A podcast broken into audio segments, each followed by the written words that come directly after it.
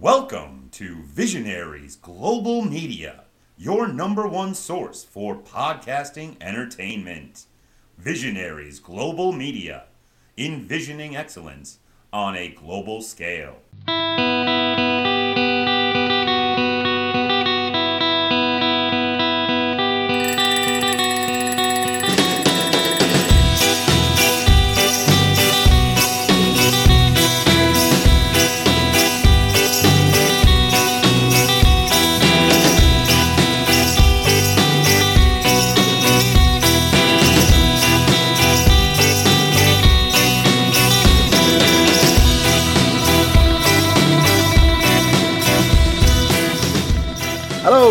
Welcome to episode 45 of the SJP Wrestling Podcast. And despite being uh, 45 episodes in, um, we are going to have a first this week. We're going to go back and take a look at our our first TNA pay per view since the SJP Wrestling Podcast started. Um, today's guest, Shann Korant, King Cage of Evolution Wrestling, selected a TNA pay per view to go and have a look back on. And I was over the moon when he made that suggestion. I watched a great deal of TNA here in the UK when it was available on Bravo and Challenge and various other stations. Uh, really enjoyed the product for quite a few years, so really, I was really looking forward to going back and uh, revisiting some of these events. Um, Shann and I have also already decided that we're going to go back and do a few more. So if you have any suggestions or preferences to eras of TNA, certain events of TNA or Impact Wrestling, uh, certain matches, or, or, or whatever you'd like us to take a look at, by all means, please do reach out to the show at SJP Wrestling Pod on Twitter, Facebook, and Instagram. Let us know what you'd like to hear, and Shann and I will take a look at it for you. Um, whilst I have your attention for these quick few minutes, however, I wanted to divert you towards my other show, uh, Chain Wrestling, that I do with my good buddy Mags um, at Podfather Mags on Twitter. Um, we're still getting absolutely brilliant feedback on the show, and I thank everybody who who listens to both my shows and sends me feedback on them. Um, if you're not listening to Chain Wrestling as yet, just, just give it a try, dip your toe and see what you think. It's quite a light-hearted um, look at some silly wrestling as well as a non-wrestling topic that everyone sort of gets involved with on Twitter and online, and we have a bit of a laugh and a joke about different things each week. I really enjoy recording the show, and I, I hope anyone listening enjoys hearing it back. Um, that is all from me today, though. Um, I hope you really enjoy listening to Shann Korant and I look back on Lockdown 2009 from TNA when we had Mike Tenay on commentary, Sting, and Mick Foley in the main event, and so on. Um, I enjoyed looking back on this pay per view, and I'm already looking forward to, to doing some more as well. Um, yeah, so that's that from me today. I hope you enjoy the show, and as always, thank you for listening. Hello, brother. This is NWA WCW enhancement talent Randy Hogan, baby. Being in the ring with the Road Warriors, Vader, Abdullah the Butcher, Midnight Express, and all them guys. Let me tell you, it was dang rough, but not as rough as listening to Cyan Mags on that chain wrestling show, brother. What you gonna do when this pair of fools, Cy Mags and Chain Wrestling, brother, runs wild on you? Evolution Wrestling's Shann Korant. How are we doing, sir? Very well, thank you very much. Enjoying the sun. Pleasure to be back. Yeah, no, thank you very, very much for coming back. Um, it's what, oh, several, well, many, many weeks, isn't it, since we uh, had our first chat um, about Yeah, your yeah. your career and your entry into Evolution Wrestling and so on. I suppose Oh, you that maybe was go- during the first lockdown. Yes, it was. Yes, um, I suppose you're going through. I suppose a bit of a restart now, potentially. I mean, how how are things going on that front? I mean, are, are you back training yet? How how are things working out with Evolution at the moment? Uh, yes, we are. Yeah, we're doing. We're doing. Obviously, we've got to be COVID safe and everything, Yeah, of course. but yeah. we are. We are slowly getting back into uh, training again, and it, mate, it's just such a pleasure to be back, more than anything else. Yeah, I bet. I bet. Especially when it's something you've done for a certain amount of time, and it's always that thing, isn't it? Absence, you know, makes the heart grow fonder, and if it's something you enjoy, you, you're going to miss it, aren't you? I guess so. Oh yeah, just even just hanging out with all the boys and girls again, and just it's just so nice. It feels like a bit of normality again. Yeah, yeah, I get you. Right, okay. So um, the reason we have you back today, my friend, is that we're going to go and take a look back at uh, an old pay per view, a, a, sort of older event, um, and just sort of run through the show and have a chat about about what we watched and what we can remember first time round and so on. Um, it's quite interesting, to be honest. I mean, the SJP Wrestling Podcast, uh, we're into you know 40 plus episodes now. We're fast approaching being around for uh, close to a year. Um, in sort of I don't know a couple of months' time, it'll be a whole year that we've been going. We've never once covered a single TNA event. Which so t- today I'm, I'm I'm quite excited about this because it's something new for me to look at as well. Um, why exactly was it that y- you picked this pay per view? Was there a reason that this one jumped out at you? Um. Well, I was. I was. Well, how do I put this? I was watching TNA. Um, when WWE was having their sort of weird period. I think they were transferring into the PG era, and everything was just a bit sort of on the rocks. I mean, a bit like Raw is now, to be honest. Absolute shambles. I don't think it's on, I, I, don't think it's just on the rocks. I think it's literally ran ashore and it's now, an, now an absolute wreck, isn't it? So, um, but yeah, I was. I've always because I was an old WCW boy, so I uh, I saw Sting was part of TNA, and I uh, I saw Kurt Angle had recently just moved over, so I thought oh, I'll check I'll check this out. And there was a point where I was watching more TNA stuff than I was watching WWE stuff because it was just they were putting out a better product at the time. Yeah, yeah, totally. It's, it's I, I rewatched the show um, with my wife in the room. She sort of half watched, half half was doing her own thing.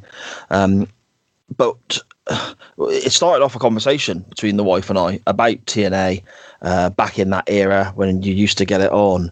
Initially, when I first came across it, I think it was on Bravo, the TV yeah, station. I, I first found it on Bravo. Yeah, and then it kind of transitioned onto Challenge for a bit, didn't it? And then yeah, there's a small window where we lost it in the UK, and then it came back somewhere, maybe five or five stars. I, I don't know, but um, going back to those Bravo days when when Impact was shown on Bravo and then Challenge TV, to the majority of households in the UK, for those unaware, that you, you can pick those up on a freeview box. You, you can pick those channels up without having to pay uh, a subscription, like you would for our sports channels, Sky Sports, which show WWE programming, um, Challenge and Bravo, you could pick up for for virtually nothing in majority yeah, of houses. Yeah, they were just so readily available. Yeah, exactly. So I mean, I, I came across it literally just skimming through the channels and just came across some wrestling. I'm oh great, I'll watch this then. Um, and straight away I was hooked. Um, I can't remember who was on screen, but it was the the, the six sided ring. Um, Mike Tenay, of course, was on commentary, and I remember him from the WCW days. So straight away there was a familiar voice there. And then we're seeing guys like Jeff Jarrett turn up. Um, R-Truth was an early champion there as well. Like Shamrock was on one of the earlier shows.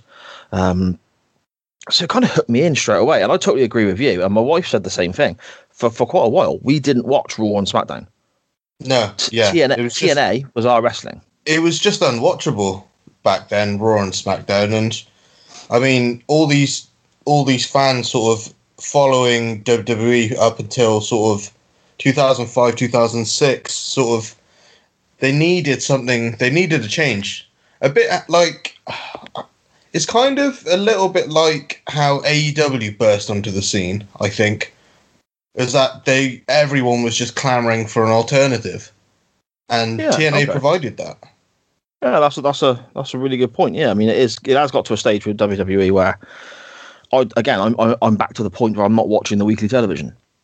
Um, no. I watch the pay per views purely because I know the, the roster there is is still full of talent, and I would expect there to be in a three or four hour pay per view. I would expect there to be some decent wrestling for me to watch at some point on that show. Um, but yeah, AEW is my weekly TV again, mainly because my little girl watches it with me, and that's become our thing.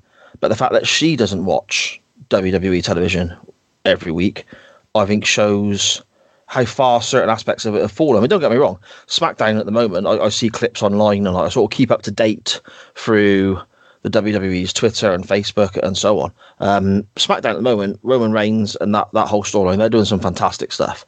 But Raw, I just I just can't understand what's going on. Oh, It- it's, it's- it's awful. quite literally unwatchable. Yeah. Maybe when crowds come back properly, it'll add something that uh, uh, can try and bring it in, back in the right direction potentially. I don't know. I don't know. But I, um, uh, it, I don't know. It's hard. It's hard to say because, I mean, it's it's been on a steady decline for quite a while now, and I think fans are smart enough now that when they come back, I am not. I'm very interested to see their reactions on who who they cheer and who they boo for because WWE have a very set in mind as to who we should be cheering for and who we shouldn't. But you give live live crowds live crowds will tell you exactly what's going on.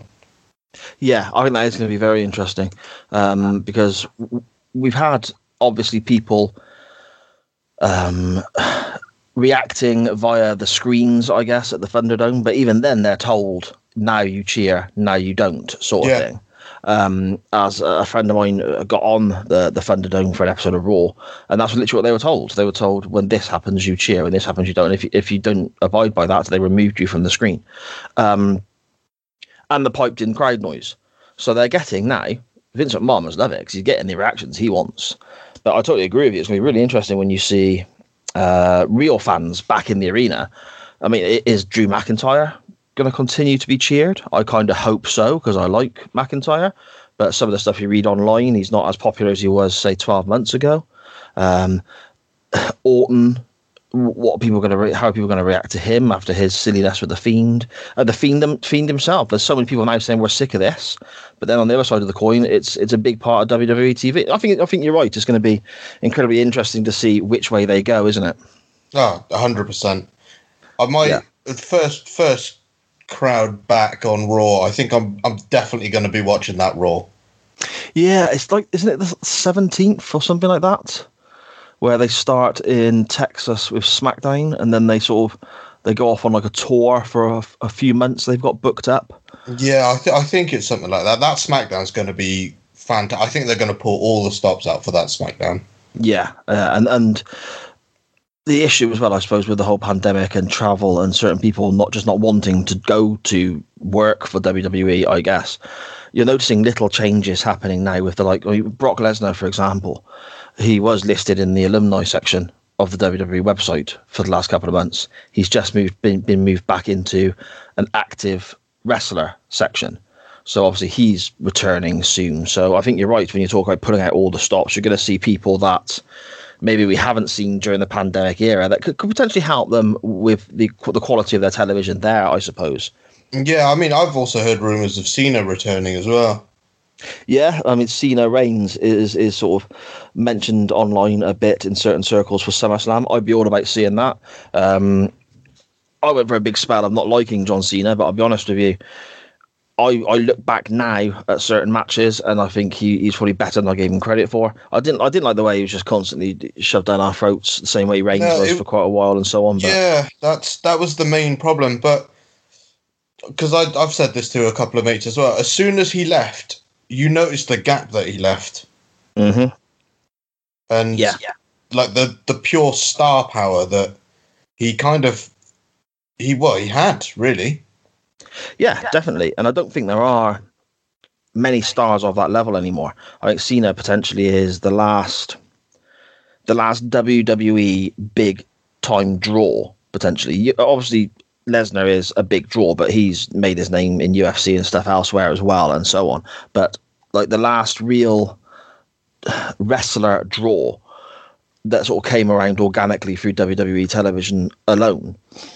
I think Oh, yeah, was John Cena. I don't think I don't think anyone since Cena has got to that level because they've not been allowed to with the with the whole they win for a couple of weeks and they're booked to lose for a couple of weeks and, and so on. It just it's, it's baffling, but but there we go. Um, let's jump in our little uh, time machine then, shall we, and head back to our our, our topic today. Um, Shann and I are going to be looking at the TNA Wrestling pay per view Lockdown from 2009, initially broadcast on April the 19th, 2009.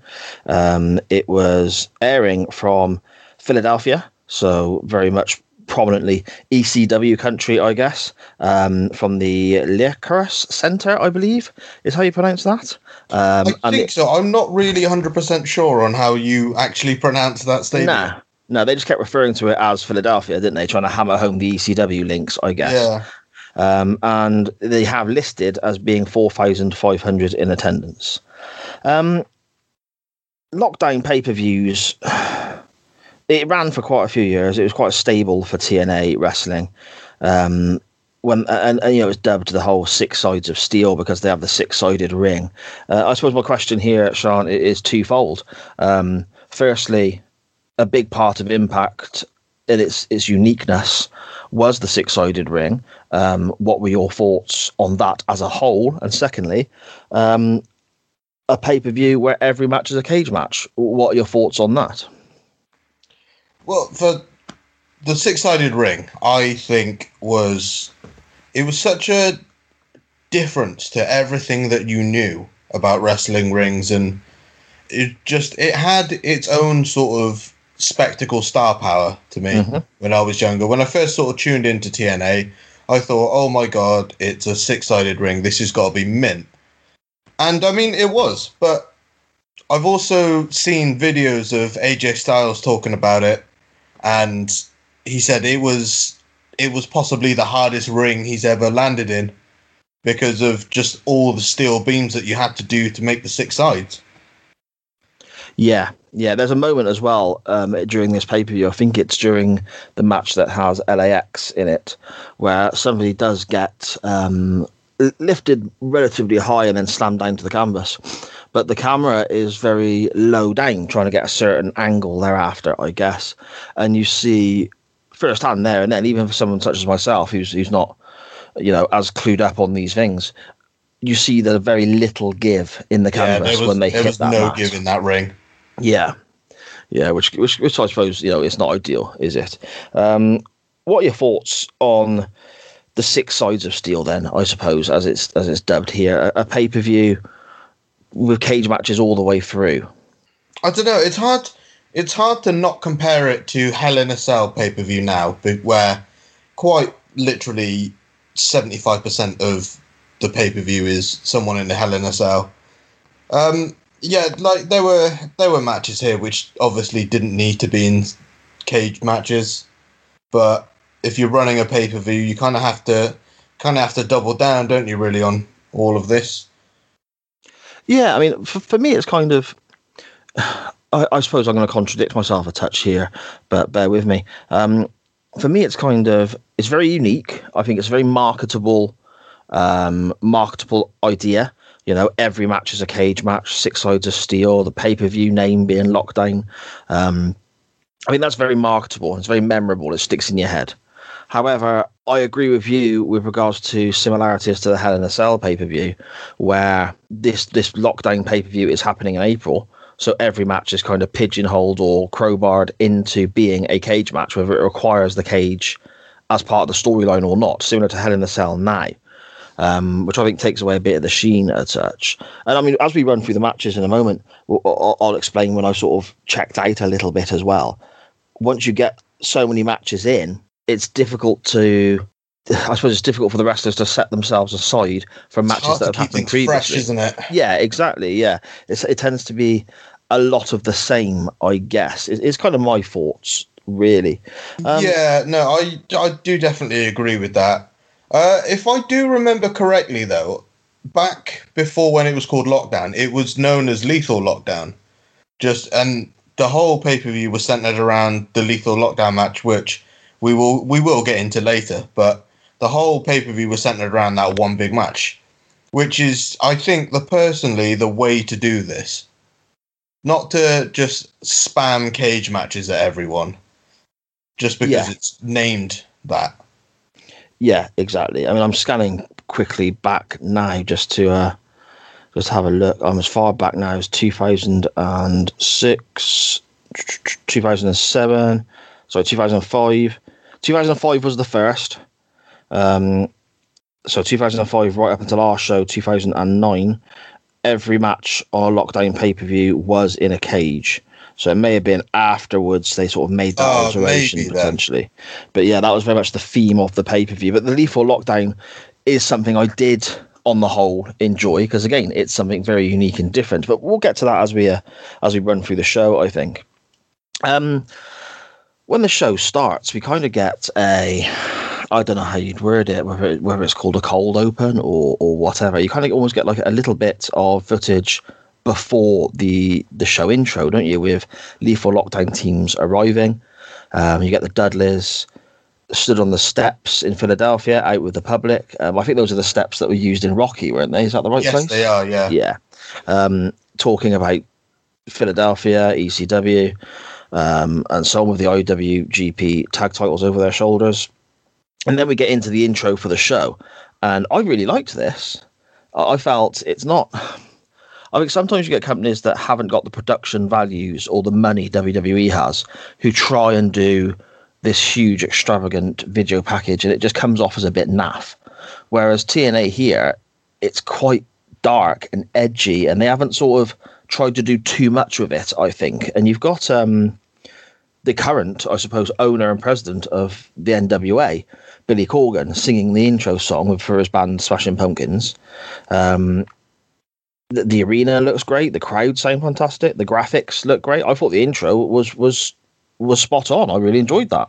Yeah, the intro did everything that it needed to to get you sort of hyped and ready for the show. I, I couldn't agree more with what you said. Yeah, and, and it's good to see. Again, I'm, you have to bear with me uh, as as we go through this show because I watched a lot of TNA way back when, but I've not revisited any of it to, to to any degree. Maybe the odd match here and there, but it's very much a case of I enjoyed it at the time, but that was sort of that. Um, so there's going to be things that I remember that sort of popped up throughout this show, um, and again, one of them, Mike Tenay, on commentary. I think this guy's fantastic. I thought he was great in WCW. I think he's excellent as the main uh, play-by-play guy here. So seeing him at the start of the show, straight away I was like, "Oh, that's great." Mike Tenay's commentating. Um, and then we go straight into the X division, uh, and instantly I just, I just had this warm fuzzy feeling because I used to love the X division matches. You know? Oh yeah, the the ulti- uh, Ultimate X match was always just a great watch, no matter who was in it. Yeah, yeah, totally. And some of the stunts, and I mean, you listen to say Bruce Pritchard, for example, when he talks about TNA, and he says nobody could ever explain to him about what the X Division actually was. There was no weight limit, there was no style sort of indicator or anything like that. It was just, oh, it's the X Division, and he kind of mocks them a bit for it from when he used to work back in TNA at one stage. I think maybe Mr. Pritchard kind of misses the point a little bit. I think it is kind of like a mindset, a kind of. I mean, you look at everyone who held that X Division title up until when TNA started getting a bit daft and, you know, kind of effectively going out of business at one stage and so on. The, the matches were all of a, of a very good standard, a very high flying, technical, certain type of style to the matches. Um, and there was just so much talent in that division. And I used to look forward to this probably more than some of the main event matches. Oh yeah, hundred percent. Because you had people like Christopher Daniels and AJ Styles and Samoa Joe who were big, sort of prominent uh, names in the X division back then, and I mean the matches they would put on would just they would draw you in. But there was there was a point later on in this pay per view where they Mike Tenay brought up the he likened the X division to the IWGP like junior heavyweights. Right, And. I couldn't think of a more perfect sort of comparison and explanation of what the X division was. Yeah. Because it was it was essentially what you would see in New Japan, the sort of junior heavyweights um, out there making a name for themselves. Yeah, I think so. I, I can I can see sort of some similarities there. Definitely, I suppose the biggest um, separator between the two is uh, uh, the weight limit. The, the the New Japan titles have a weight limit, whereas the X Division didn't. But the style, I, I can see where you're coming from. Yeah, totally. Um, in this X Division match, obviously we're inside the the six sides of steel. Uh, we have Jay Lethal, who comes out to effectively a Macho Man tribute act, isn't it? Black Machismo. Oh, Black Machismo! I love Black Machismo. I honestly, I can't get enough of Jay Lethal. Yeah, I mean, he, he did a brilliant Ric Flair impression that everyone's probably seen online as well. Ah, Um, the the Ric Flair woo off is Yes. possibly one of the funniest moments in TNA's history. Yeah, absolutely superb. It's Have you just two men just screaming woo down a microphone, and it's Ric Flair being Ric Flair. Like, what what is there not to love? Have you seen the footage of? I think Flair's at a signing, and it's he's he's a bit older at this point because he's he doesn't seem. Um, uh, well, he doesn't seem as with it, shall we say? But Jay Lethal's there as well. Goes over to the table and he cuts a promo as Ric Flair to Ric Flair, and Ric Flair is just grinning and laughing and clapping his hands and just loving it. And Jay Yeah. Lethal sounds more like Ric Flair than Ric Flair does. Oh, yeah, yeah, I have seen that. I so I, can't believe Jay Lethal has not been snapped up by WWE at some point in his career. I would. Like Jay Lethal Uh, was possibly the hottest thing on the Indies and through TNA and Ring of Honor, and I can't believe they haven't thrown so much money at him. Yeah, I, I I would say that uh, uh, his size, I would imagine, for a certain time period anyway, maybe not as much now with the advent of NXT and so on, but I think for a while his size would have potentially gone against him. Um, and also, maybe he was offered some level of money at some stage and turned it down because he was making a good living for TNA. He was getting well paid at TNA. He was getting well paid at Ring of Honor.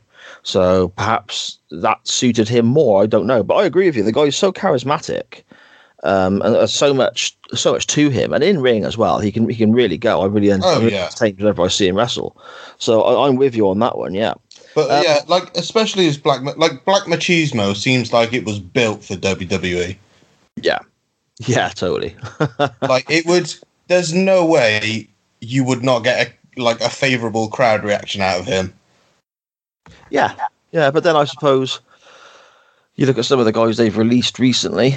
Um, you kind of think, well, they should they should have more of those, which makes you wonder what's happened there, I guess, doesn't it? But there we go. I mean, I don't know if the ship's now sailed for Jay Lethal. I don't know if it's if his chance will ever come, but uh, he's obviously made himself a good living doing what he's doing elsewhere. So, so fair play to the guy. Um, oh yeah, credit all credit to him. yeah, yeah. I mean, this is a bit of an odd stipulation for this match here. And it's something you'll notice as we go through the show. They're all cage matches, as we keep coming back to, and we're probably going to end up keep saying all the way through this episode. They are all cage matches, but they sort of tinker with the rules for each one. I suppose trying to set them aside a little bit. And sometimes it Yeah, works. they're all a bit wacky, aren't they? Yeah, yeah. Some of them work, some don't. Uh, this one, you have the aforementioned Jay Lethal, um, a guy who I can't remember at all called Kiyoshi. Um, and then a guy, obviously, that we know very well, Consequences Creed, Creed, sorry, who went on to be Xavier Woods in WWE. Um, the champion Suicide, defending his X Division title, and Sheikh Bashir, who at one stage was associated with Muhammad Hassan in the WWE. Yeah, Um, Shawn Daivari. That's right. Yeah, that's his name. Yeah, I couldn't remember his real name off the top of my head. There, that's right. Um, suicide as a gimmick, you couldn't get away with that now, could you? Oh, absolutely not. the Well- name, the putting the gun to his head and pretending to shoot himself. I was watching it thinking, how was this ever okay? Do you know how suicide came about to be a actual thing though? Go on. I, I, I probably have heard, but jog my memory. So TNA had their own their own wrestling game, and the story was that you were this you were this big wrestler um, called Suicide, and you you got jumped after an event and beaten up to the point where you got amnesia because I mean it's TNA. You've got to have some sort of wacky story in there Right. and the whole story is you sort of making your way back up through the ranks and slowly remembering who you are and that's that i think to promote the game they actually brought in the character of suicide Okay, so what, this was like, like a PlayStation or an Xbox game or something like that? yeah this was a it was a ps3 game back in the day No, I, I did not know that at all. Then that's that's completely new to me. Well, oh, fantastic! Ah, it's, It's funny how actually- games it's inspire actually stuff. not a it? bad game to be honest Okay, it's good oh, fun okay.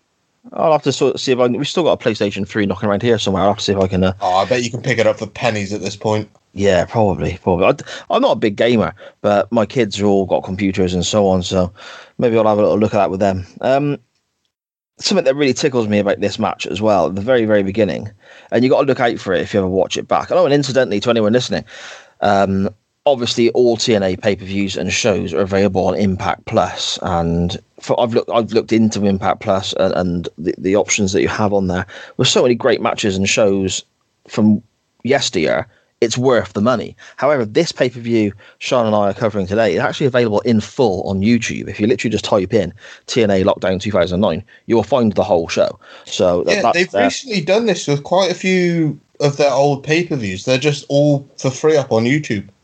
which is great if you can tolerate the oh. adverts popping up and Yeah, it's. I mean, it is is great. Yeah, definitely. Um, something you notice when you watch this back uh, at the very beginning, you've got to sort of kind of look out for it.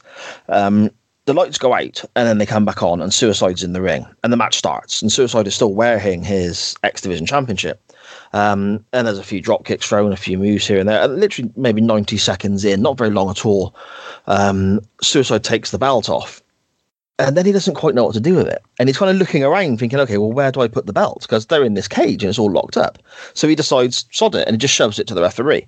The referee does, bear in mind, the match is now going on around the referee. The referee then does the whole um, showing it to the crowd above his head. And then he's in the same situation as Suicide, where he doesn't he doesn't quite know where to put the belt either, and he's kind of looking around. With the, as I said, the match is going on around him at this stage. The referee's just got the belt in his hands, looking completely lost. It's fantastic. in the end, the cameraman reaches in and just grabs it off him. It's it's, it's so funny. Um, I, d- I did notice this because I was gonna I was gonna mention it if you didn't, but yeah, it is it is quite funny to watch the ref's perplexed face, just like, uh, where do I put this belt? Like, yeah, he was he was completely lost. It was awesome. um, there's a few cool spots in here that I really enjoyed. There's a sort of press slam bulldog combo between Creed and Lethal at one stage. yeah, they Um, were I- they were a fantastic tag team. Yeah, they they tagged Okay. for quite a while, didn't they? Was it um, what was the name of the? Uh, Uh, Lethal Consequences. that's it. Yes. Such a put. Such a great name. Yeah, yeah, and it really worked as well. Both of them very charismatic and uh, similar height, similar styles, I guess. Um, yeah, really, really worked. Really good tag team. That shame they didn't do more with, I suppose. But sometimes these things don't work out as we hope, I guess.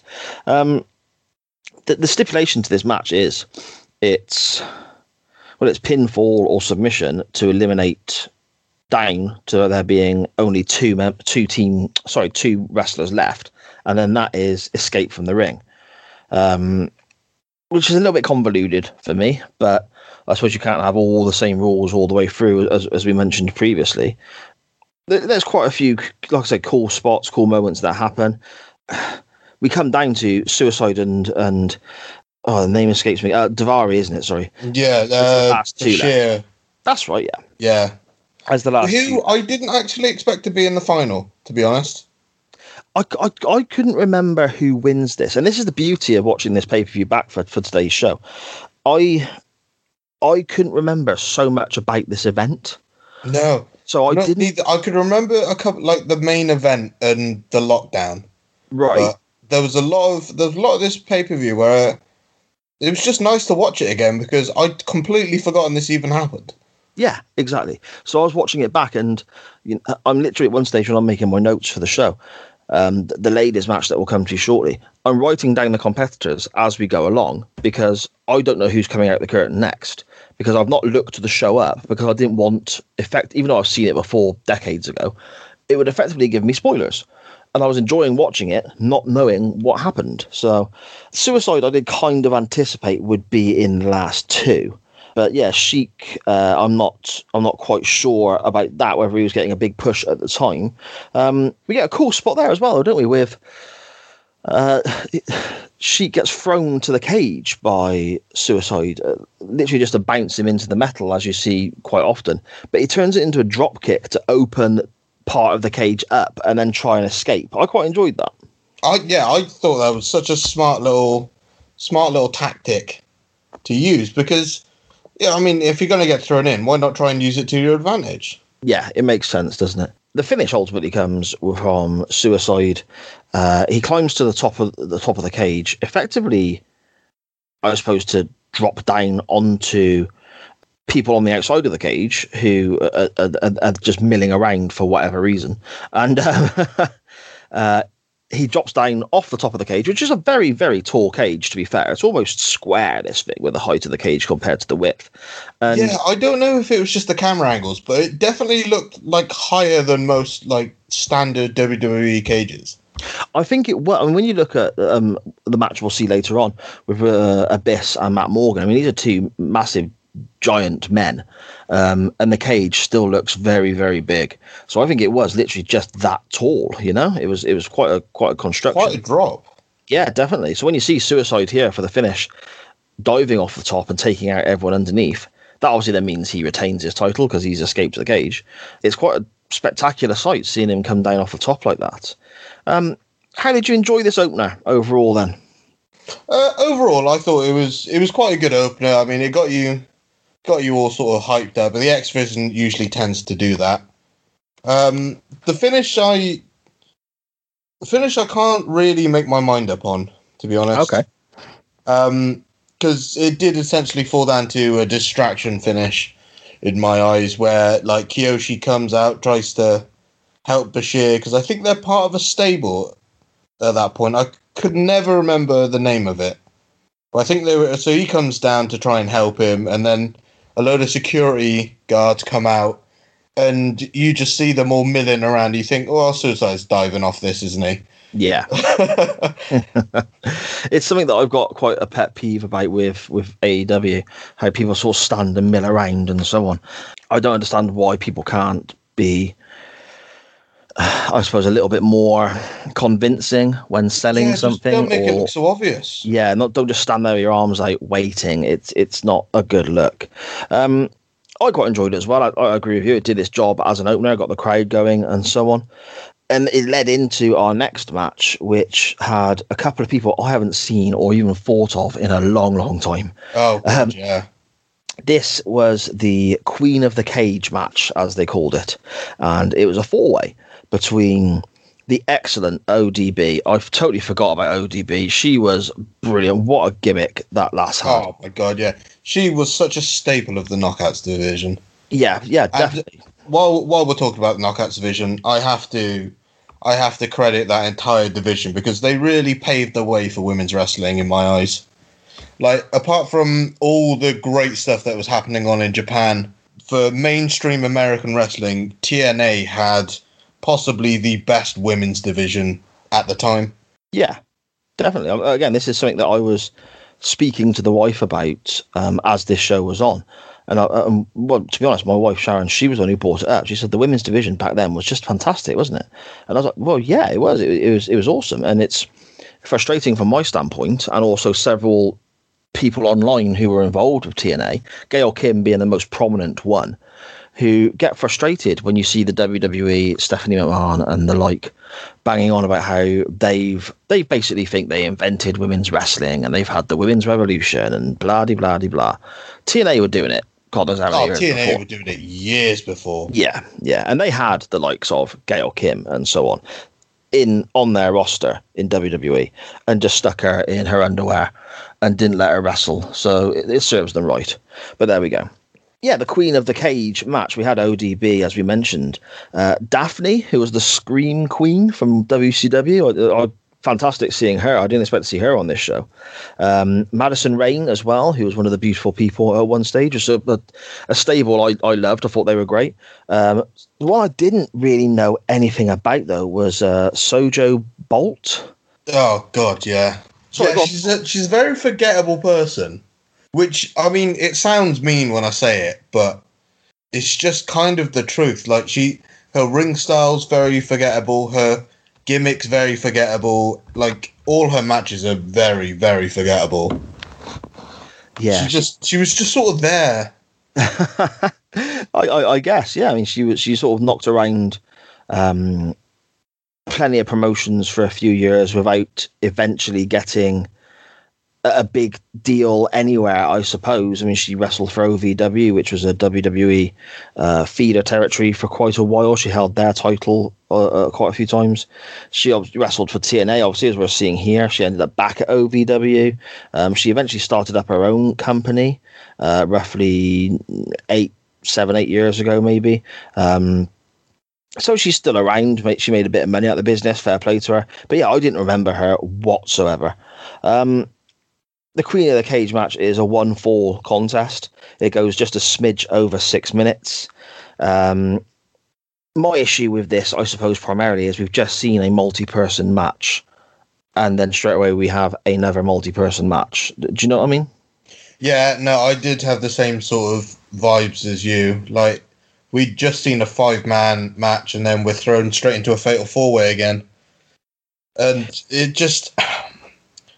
I don't want to rag on this match too much because I just I don't like being mean on the internet. yeah, no, makes sense.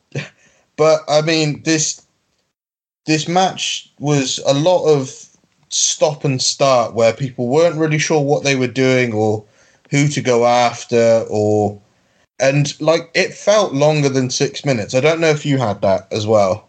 Yeah, and I think this is going to be a bit of a reoccurring theme with some of the matches that we discuss, in that they felt longer than they actually were, uh, and not from a good standpoint. They they literally felt like they dragged at times. I guess.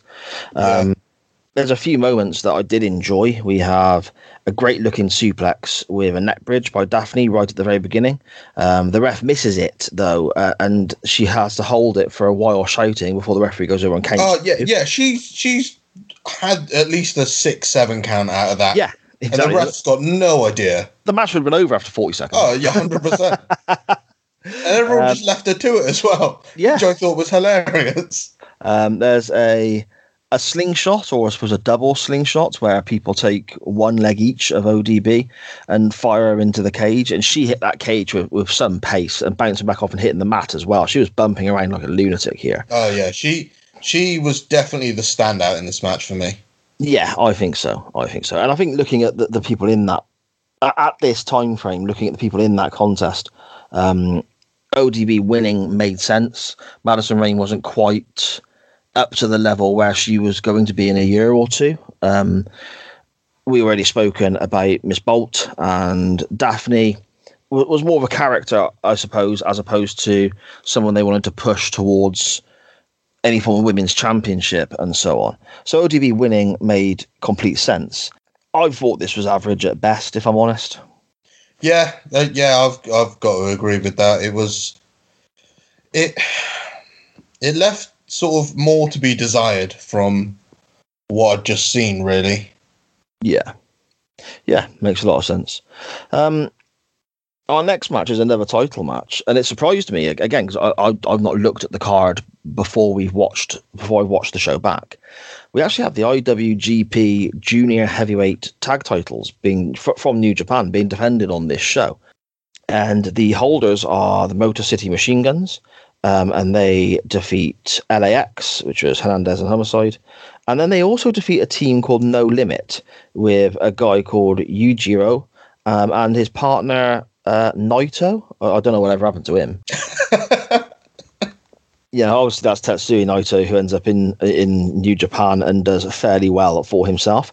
Um, I, I, again, I, I really enjoyed this because I'm a big fan of the Motor City Machine Guns and seeing Naito bef- sort of sort of pre Tranquilo Naito, I guess, is it, it, was a treat as well. I didn't expect to see Naito when I pressed play no, on a I TNA event. Completely forgot Naito was even in this match. Yeah, exactly, exactly. And uh, I mean, Homicide, I, I, can take it or leave it with him, really. But Hernandez, I always thought had a great look, could do things in the ring that a bloke his size maybe has had no real right to. He was always, you know there or thereabouts with regards to title scene. Um, this goes around 11 minutes or so. Um, this was one of the matches where I actually thought I could have done an extra couple of minutes. Oh, yeah, definitely. definitely. I felt this match just fell a little short of what I sort of wanted from it. Yeah. Yeah, it's almost like um, the middle section of the match. I think it's quite. You can follow it along with crowd reactions, I guess. The middle section of the match seems dead. It just the crowd are responding to nothing, and it seems in a bit of a lull. But then towards the end of the match, we've got the Motor City Machine Guns performing several great double team moves. Um, for example, we have uh, a, a one one guy being drop kicked off his partner's shoulders and so on. So it's almost like a precursor to what you might see from some Young Bucks matches now, but maybe moves that make a little bit more sense, I guess. Um, I really enjoyed seeing the Motor City Machine Guns again because I've got fond memories of that team. But it wasn't until the end that the crowd sort of really got involved, I suppose. And when the Guns win, the, the crowd react well to that. But the big issue I had with that was they, they have an aerial shot of the Guns hitting their finisher. And there's people led around the ring. And obviously, the ring is hexagonal, so there's no real place for you to go and hide anywhere. It's almost a circle and everyone is very very close to where the pinfall's happening looking right at it and just don't react and that kind of took me out of the moment for a second if that makes sense Yeah, no, I I do know what you mean. Um, yeah, the machine guns hit this sliced bread powerbomb combo on Naito, which, to be honest, I thought it looked fantastic yes as a as a double team finisher. But yeah, there were there were people a lot closer than personally I would have been uh, if it was the three count pinfall, really. yeah But then and I- again, you do, like you do have six men in, in this match, so spaces is a little bit limited. yeah that's one of the notes i've got actually that there's not a great deal of space in there because all it's not tagging in or out all six men are in the ring at the same time so you do get as you have done with the previous two matches i guess you get a lot of people sitting around waiting for their moment, um, which can be a bit frustrating, but you can turn a blind eye to it just because of the nature of the match. But when you get into the third match of the pay per view and you've had that in all of the opening three matches, you kind of think, "Mm, okay, we've had a multi person match in the opener, a multi person match in the second contest, a multi person match in the third match. And you're seeing a lot of the same breaking up of pinfalls, people sat around waiting for their moment. That kind of frustrated me a touch. But also, you mentioned there that the size of the ring and the amount of people in it. My first thought straight away wasn't about this contest. My fir- first thought straight away was the lethal lockdown match later that would have even more people in it. Yes. Yeah, no, but you do notice that there are a lot of just there's not enough room. It it just Yeah. seems like there's not enough room at all for all these men. But I found I don't know if you found it, but with this match, I found that I didn't really mind that this was our third multi-man match of the night. Whereas like on the previous match before where I was like, well, another multi-man person match. I, I thought we could go for a singles match or something like this for the second. This this didn't really bother me too much because they all just they all went for it and SuperMex Big Hernandez was just throwing people around in that match. yes, it, was does it a this- shoulder barge or something? Yeah, he does this big pants to Sabin and quite honestly, I thought Sabin was going through that cage. yeah, he hit it with some force, didn't he? That's really interesting. You say that with regards to the multi-person matches. In that, in the second match, you were like, "Oh, okay, could we have had a singles contest? But the third match, which in theory, with that mindset, should frustrate you more because it's more of the same.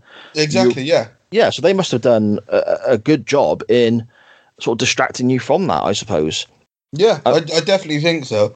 I don't know if you noticed this as well, but there was a point where Hernandez had Chris Sabin and he throws him over the back of him, like from straight up, and he hits Sabin hits the cage upside down, and it looks like he just comes straight down on the top of his head.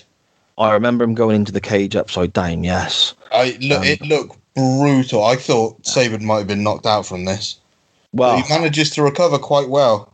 Yeah, I mean, I think as with Sabin as well, he, he, he, I mean, he ended up having a a world title run, didn't he, as a singles competitor at one Yes, stage he when, did, they, yeah. when they were trying different things.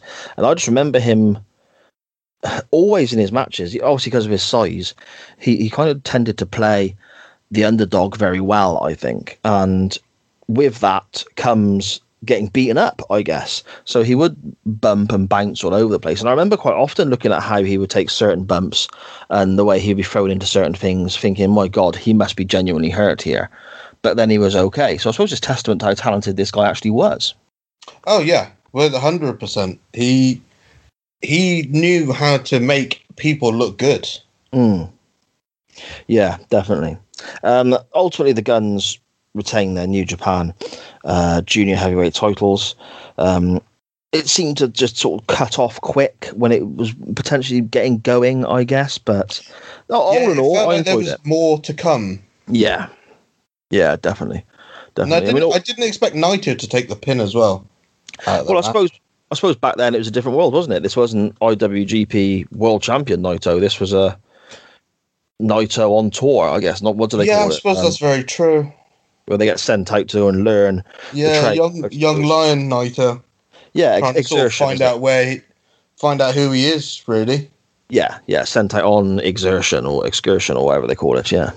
Um, following this match, we have a quick promo from Abyss backstage. Uh, he talks about being in some form of therapy and that his therapist is trying to stop him being so violent. So he's made the promise that he's not going to use any weapons in his match coming up. Um, I got kind he of sticks to that, doesn't he? yeah, I suppose. um, I got kind of mankind vibes from this promo, just a watered down, not quite as good version. Yes, I know. I know exactly what you mean. He has the sort of, he has the voice cracks of an old mankind, where he sort of Yeah. drops, drops and goes up high, and the sort of it. It's not a similar mask, but it kind of is. I know that's like an awful description of it. No, no, I get what you mean because it is very much kind of the mankind mask was was not a full face mask, was it? It was kind of like a half.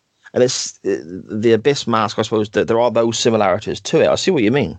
It's it is a bit of a sort of low key mankind ripoff. But then we go straight into his match, which is a Doomsday Chamber of Blood match, where effectively it's it's you cannot pin your opponent unless they are bleeding. So you need to get your opponent bleeding before you can get a decision. An interesting twist, I suppose, on the old first blood stipulation. Um, and again, it's it's our now what fourth cage match of the evening with a different set of rules. So I see they're trying to vary things up, if that makes yeah, sense. they're, they're trying to keep it interesting, aren't they? Yeah. Yeah, I mean, we'll get to that shortly because I'm not 100% sure if they achieve that throughout the whole show. Here is where I did kind of check out for the first time. Um, seeing Abyss coming down was quite cool because back in the day, Abyss was obviously a TNA legend, wasn't he? So that music hits and he walks out and strikes that pose and so on. Um, Matt Morgan is obviously visually incredible. The guy's legit like seven foot tall. He- Oh, he's absolutely jacked as well. yeah, and he's he, he just looks amazing. I can't believe Um, because did you know he was in uh, he was in WWF before this, Yes, yes, he was. and they gave him they gave him a stutter as his gimmick. Yeah, A man who's Ah. seven foot and built like an absolute brick shit house. yeah, give him this stutter as a gimmick, and no, book him like an absolute monster. You have the Undertaker and Kane at that point. D- like work with them. and it and for a guy his size as well, a missed ball. he throws an incredible drop kick in this match, and I suppose the charisma side of things, he was a little wanting on that side, and that's kind of what held him back potentially. But chuck him with a manager, he can get around it. You know, it's that's that's it, yeah. And I mean, he's Matt Morgan's uh, finisher, the carbon footprint, which is essentially the big bicycle, bro- a bro kick style kick. yeah. Like it just, Jesus Christ, it looks like it would hurt so much. Well, the thing is, you look at the guy. So, like, as we've said, seven foot tall. He must have wide, no size eighteen feet or whatever. I don't know. And yeah, his massive his long foot's the legs. size of my head. Yeah, and he just gets that sort of pump kick action and, and boom and oh, absolutely fantastic. But again, like I said, it, this match I kind of did check out a touch. I didn't notice that Abyss was bleeding so early. I don't know whether I drifted off or looked out the window or because I kind of got. I suppose, for want of a better term, I kind of I was kind of cage matched out by this stage. I was kind of like, okay, I've seen a few cage matches now, you know, but by the end of it, they had dragged me back in. Um, Yeah, it was it was quite a slow sort of start, wasn't it? Yeah, yeah. I mean, Abyss is bleeding, um, so that means obviously he he is susceptible to a pinfall or submission now. Um, Morgan then throws the chair out of the cage so that Abyss cannot use the chair to make him bleed, which I thought was a really clever little bit of storytelling there. That's, Yeah, quite a, it- that's a good little twist. It was. I I thought that was that was quite a smart sort of move as well. Yeah, we get a ref bump, then the, a bag of broken glass comes out. Uh, we get a very graphic. Um, I've got here written in quotation marks glass shot 'cause I didn't know how else to word it. Where Morgan has no, sorry, Abyss has a big shard of glass and just drives it into Matt Morgan's forehead, and Yeah, it, he he just stabs it in his face, doesn't he? Really? and it I just don't, I don't know- think there's any other way to describe it. No, it looked graphic as hell. It looked, and of course he comes back up. horrible. Yeah, yeah. Um, we then get a black hole slam. Uh, a new ref comes down. There's a near fall here after this shot of glass in the head uh, and Abyss's finisher. But there's absolutely no reaction from the crowd whatsoever, and I felt Yeah. for I felt for Abyss and Morgan at this stage because I think I think sometimes there can be certain limitations when you're two guys that size. Um, but I think they're working around those brilliantly, and I think they're putting on. By this point, they've dragged me back into the match, so they've done something right to be able to do that. And then they get no reaction from the crowd for that spot. I felt that was quite a shame. Yeah, it was, but I think we can sort of, I think we can link that to this being what the fourth or fifth cage match now. Yeah, yeah, Just you need something to break it up, and I mean they do definitely break it up by sort of even just Abyss stepping out of the cage for that sort of five five minutes or so. Just made all the difference because it's just something different. The first four matches, no one's no one's left the ring. yeah, yeah. He, So he does just- this when just having that little bit just was such a nice little bit of difference. yeah, yeah. I suppose what so. was essentially was what the fourth fourth cage I match think now. this was the fourth now, wasn't it? Yeah, fourth cage match in for us. Um, Abyss leaves the ring because Doctor Stevie, his psychologist, uh, psychiatrist, sorry, has arrived, and this is played by Stevie Richards of the BWO fame. Um, he Totally stops Abyss. about that as well. By the way, Yeah, yeah, and me. he, t- he, stops Abyss using a chair, um, yelling about him not using weapons and trying to help him with the violence side of his personality. Again, the crowd don't tend to react very much to this at all, despite Richards and Abyss really trying to sell this. Um, Abyss then grabs a bag out from under the ring. Which is full of thumbtacks. Now that gets a reaction. The crowd are into that. oh yeah, the Abyss's trademark. Yes. But I mean, Um, going just going back to Stevie Richards, this, if I remember correctly, this was the this was the big reveal of who the psychiatrist was. That's right. because I see you hear Mike Tenay reacting like, "Oh my god, who is that? It's, it's Stevie Richards. I can't believe it's Stevie." And I thought, well, the crowd don't really care, No. so that's that's a little bit of a shame. Yeah, yeah, totally. It, it, it didn't quite hit the mark, did it? Um, again, Stevie stops Abyss. Um, whilst this is happening, he gets a low blow by Matt Morgan. Then he is powerbombed onto the tacks for the win. Um, it's almost like this is supposed to be exactly as you said, Shann. To be honest, it's almost like this is supposed to be the big reveal of this storyline that's been building up on Impact Television. Yeah, the the big plot twist. Yeah, and it's somebody that, in theory, wrestling fans would recognise and know, which would be again um, help help get a reaction, and just nobody especially in to care. Philadelphia as well. Yeah, oh yeah, yeah, good point. Exactly, in ECW country, nobody really seems that bothered, No, no one really cares. which is a shame. Which is a shame.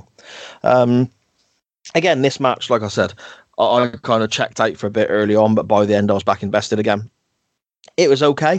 It wasn't anything I'd rush back to watch again. Um, which at the moment seems to kind of be the, the the regularity, the feeling of this card, doesn't it? Yeah, yeah, it does. There is um Matt Morgan and Abyss did have a better match than this. Um where it wasn't in a cage, and I think it was just a I think it was a monsters ball match, which Okay. is just a big weapons plunder falls count anywhere match.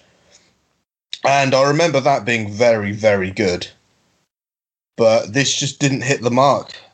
No. It it got it got there in the end, but it just especially with the big reveal, like we've said, it just didn't really hit where you wanted it to. No, exactly, exactly. Um, we then revert back to uh, the multi-person format again. Um, we have the TNA Women's Knockout Championship on the line as Awesome Kong defends against Taylor Wilde and Angelina Love, who is accompanied by Velvet Sky. Um, this goes just shy of seven minutes. I get the impression it was supposed to run a bit longer because of how the finish went down, but we'll talk about that in a moment. Um, something I picked up on here that I thought was absolutely great. Awesome Kong. I mean, Awesome Kong was fantastic anyway. I, I was a big fan of her. She's just brilliant. Um, in the build up to this, the beautiful people have given her a haircut, cut some of her braids. Now she can quite easily go off in the days in between and get that sorted out, get that fixed, get new braids put in or tidied up or whatever she wishes to do. But for the purpose of the storyline, she's left them and she's come out with the braids still cut and frayed and looking a mess. I think little touches like that are great. You know, little touches are I- really, really yeah. important. I couldn't agree more. Her coming out with the two braids, which are just sort of frayed, and the the, the look of just a pissed off dog. Just, I don't know how else to describe the look that she had on her face. She looks like a Rottweiler, and she's she's out for blood at this point. Kong is. yeah, and She's got such uh, a good, like, badass sort of presence about her. well, she's scary, isn't she? Oh, she's she's like absolutely terrifying. Yeah. Um, and you say she's out for blood when she when she arrives. That that's shown in the beginning of the match because she's literally for the majority of this six minutes or so, she's she's just bumping people over the place. Oh, she's, kicking the crap out of everyone. they, they're flying everywhere, aren't they? These these much smaller, uh, more petite ladies are literally just just banging into the cage, into the rope, up and down on the canvas. Um, something I've not seen before, which got a huge reaction from the crowd, the commentary, and me sat at home. Kong at one stage goes to the top rope and tries some kind okay, of I'm glad. You, I'm glad you brought this up. Yeah, it's like some sort of somersault splash or some kind of uh, swanton or, or of some description. I mean, first of all, that was weird seeing her up there. That was odd. yeah, sec- secondly, obviously she misses it, and we discussed earlier, didn't we, Sean, that the match doesn't really have that much give. So there's an almighty crash. But what a visual that was! Oh, yeah. Uh, even though she misses it, all my brain could think about was, oh my god, imagine if she hit it. like, ima- just imagine the like the car crash that would have looked like, Somebody especially on Angelina Love, who's like, I think five six and about hundred pounds. yeah, exactly. Squashed her like a bug. Um, another little clever moment here that I really enjoyed. The beautiful people, uh, well, Velvet Sky's on the outside. Um, she assists Angelina Love in tying Awesome Kong's hair, uh, her braids, through the cage. So that kind of takes her out of the equation. She cannot, you know, and they've tied loads of these braids. They're not just like done a little tiny knot. There's loads of these braids. No, they have, they've uh, spent time tying. Yeah. I think like half her hair. Yeah. Yeah, you think these braids are, are, are thick and strong as well. So she's really secured in there. And you can see when she's ragging her head around trying to get three, the cage wobbling, how, how good a job they've actually done of tying those Oh, knots yeah. in. Um, I thought that was a great little touch because it kind of it kind of takes the biggest and scariest uh, competitor and, and ultimately I think probably the favourite for this match if you look at it as, as a sporting contest.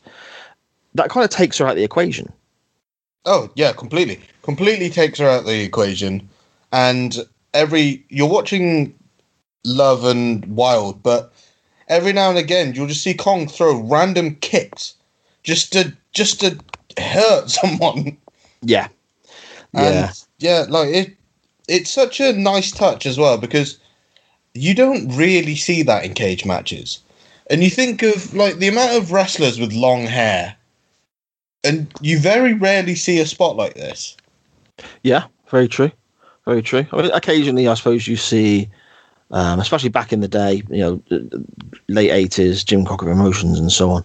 You had people who bring out handcuffs to, to sort of keep an opponent secured somewhere. But yeah, using the hair, I don't think I've ever seen that Yeah, before. So I, I thought that was really clever. I've yeah, it just it made me think of a cage when Bianca Belair gets into a cage match and someone just ties her massive braid to the cage. Hmm Like I'm I can't wait for that to happen. Yeah, that'd be excellent. um, the finish here, something goes wrong, doesn't it? Let's be honest. Yeah, we have, Angelina Love gets legitimately knocked out by the It- looks of things. yeah, exactly. I'm not sure what from though. she gets knocked out from the crossbody from the top rope. Ah, have right, okay. Taylor Wilde goes up to the top rope, um, comes off with a with a very high and, and very good looking crossbody. To be fair, Angelina Love kind of half jumps into the air. How um, how Rick Rude used to take some crossbodies from Ricky Steamboat back in the nineties, for for an example. So you sort of catching each other in midair, and there's a big crash and so on, and it looks spectacular rather than the opponent having their feet on the floor and just being hit with a crossbody. However, they- I think they've kind of misjudged it. Angelina Love has gone and hit the mat, and uh, Taylor Wilde has come down, and I think it's her side that literally just comes down on top of Angelina Love's head and face, and she is KO'd. Yeah, she's. You can tell by just the blank stare on her face that she has no idea where she is. Yeah, it's quite uncomfortable as well. I mean, the um, Taylor Wilde goes for a cover on Angelina Love, not realizing what's gone on. Her shoulder's not down because Angelina Love, by this stage, I think is legit unconscious. Uh, Um, yeah, you get the one, the two, and Taylor Ward lets go of the pinfall, waiting for An- Angelina Love to kick out, which she doesn't because she's just not with it. The referee has a little look, and they then, for some reason, and this is where I think WWE is fantastic. They would do something production wise to help the referee, to help the wrestlers. TNA literally just go to the camera above the ring so you can see her lead on her back, stars in her eyes. She has no clue where she is. The referee is talking to her and she's not responding because she's out for the count.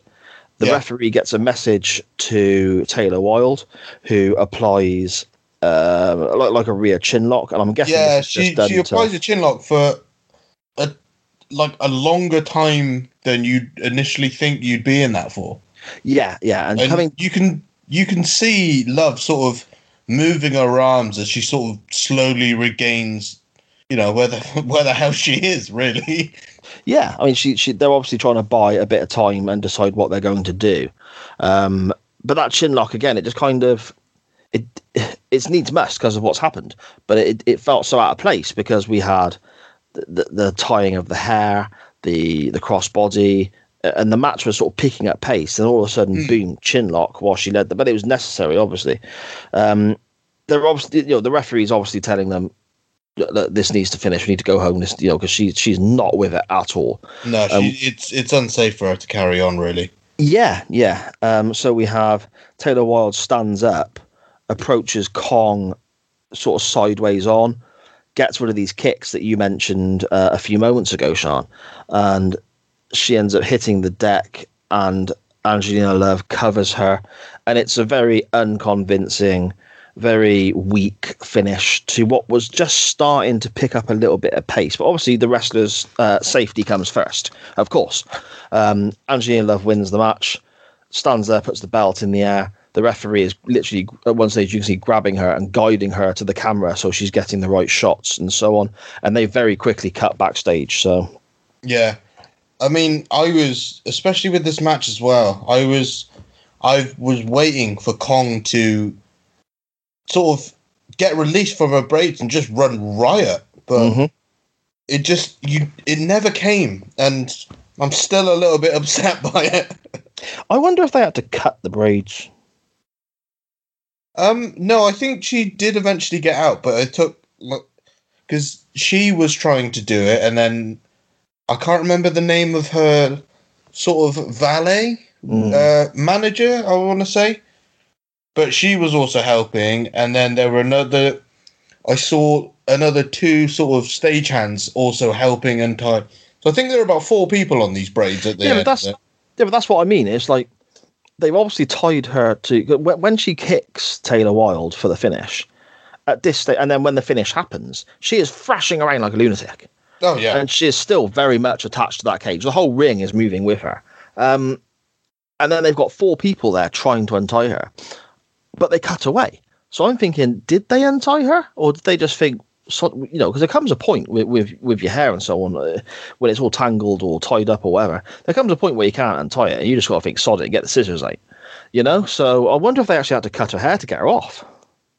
yeah, that is that is a very good point. I Um, don't know why I wonder these things, but this is just how my mind works. I suppose cutting backstage is also sort of a better look than watching four people fail to untie someone's hair. Yeah, I suppose it is. um, when we do cut backstage, we have Team 3D, which are the, the, the Dudley Boys, um, surrounded by Philadelphia fans, all chanting TNA and Team 3D and so on. Um, they're all dri- they're, Bubba Ray and Devon are drinking a couple of beers, talking about how Philadelphia is the jungle, quoting Guns N' Roses. Um, they refer to it at one stage as Killadelphia. Um, I thought that was such a corny line.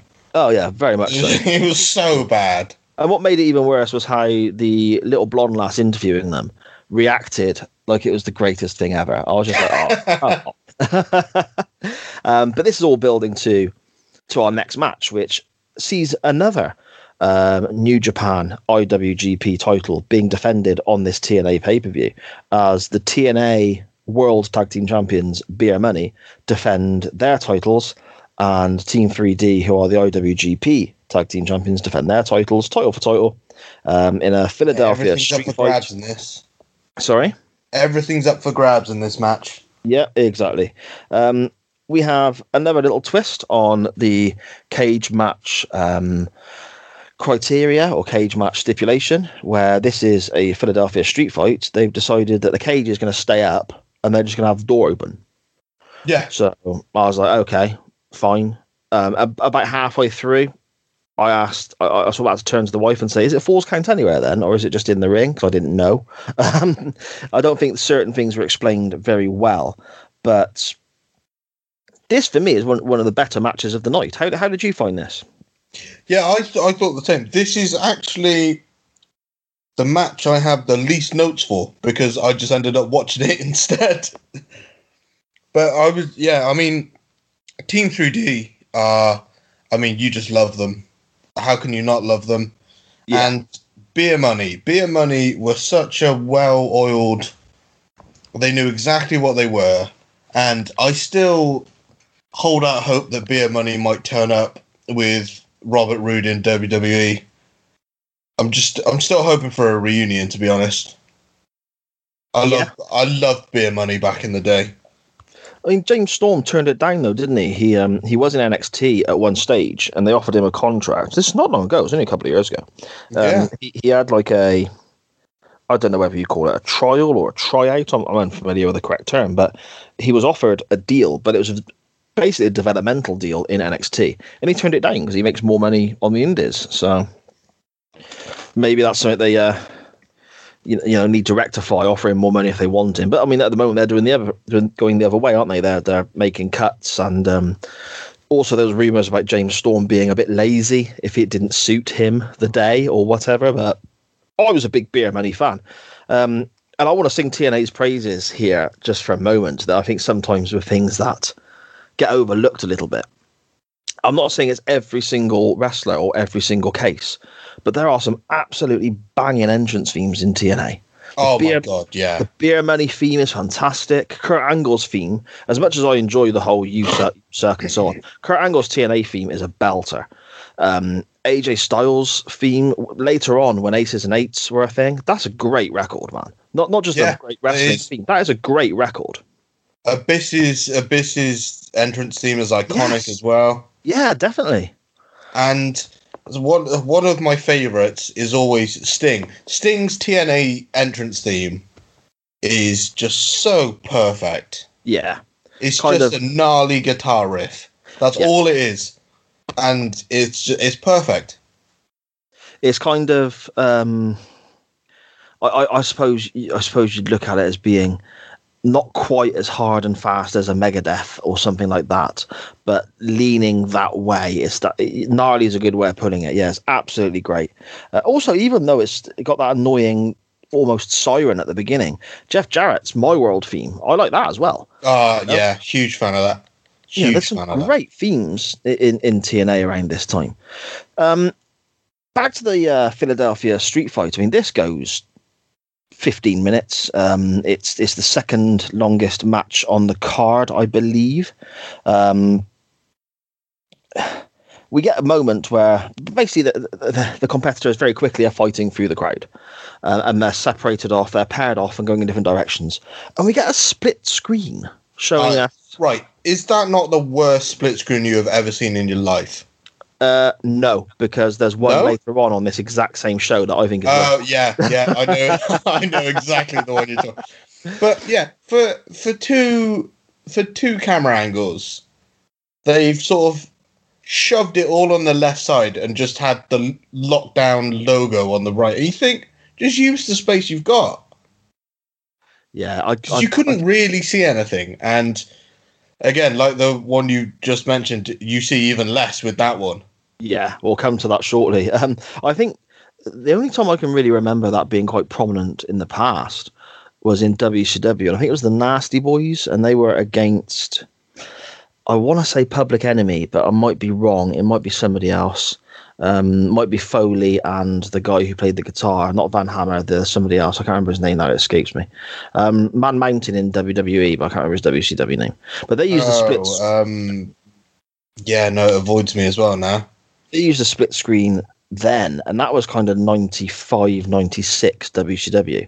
And it's better than what you see here. So if WCW, in all their craziness and carnage, and sometimes, let's be honest, just downright cluelessness, do something better than you 10 years before you have a go, then there's something wrong, I think.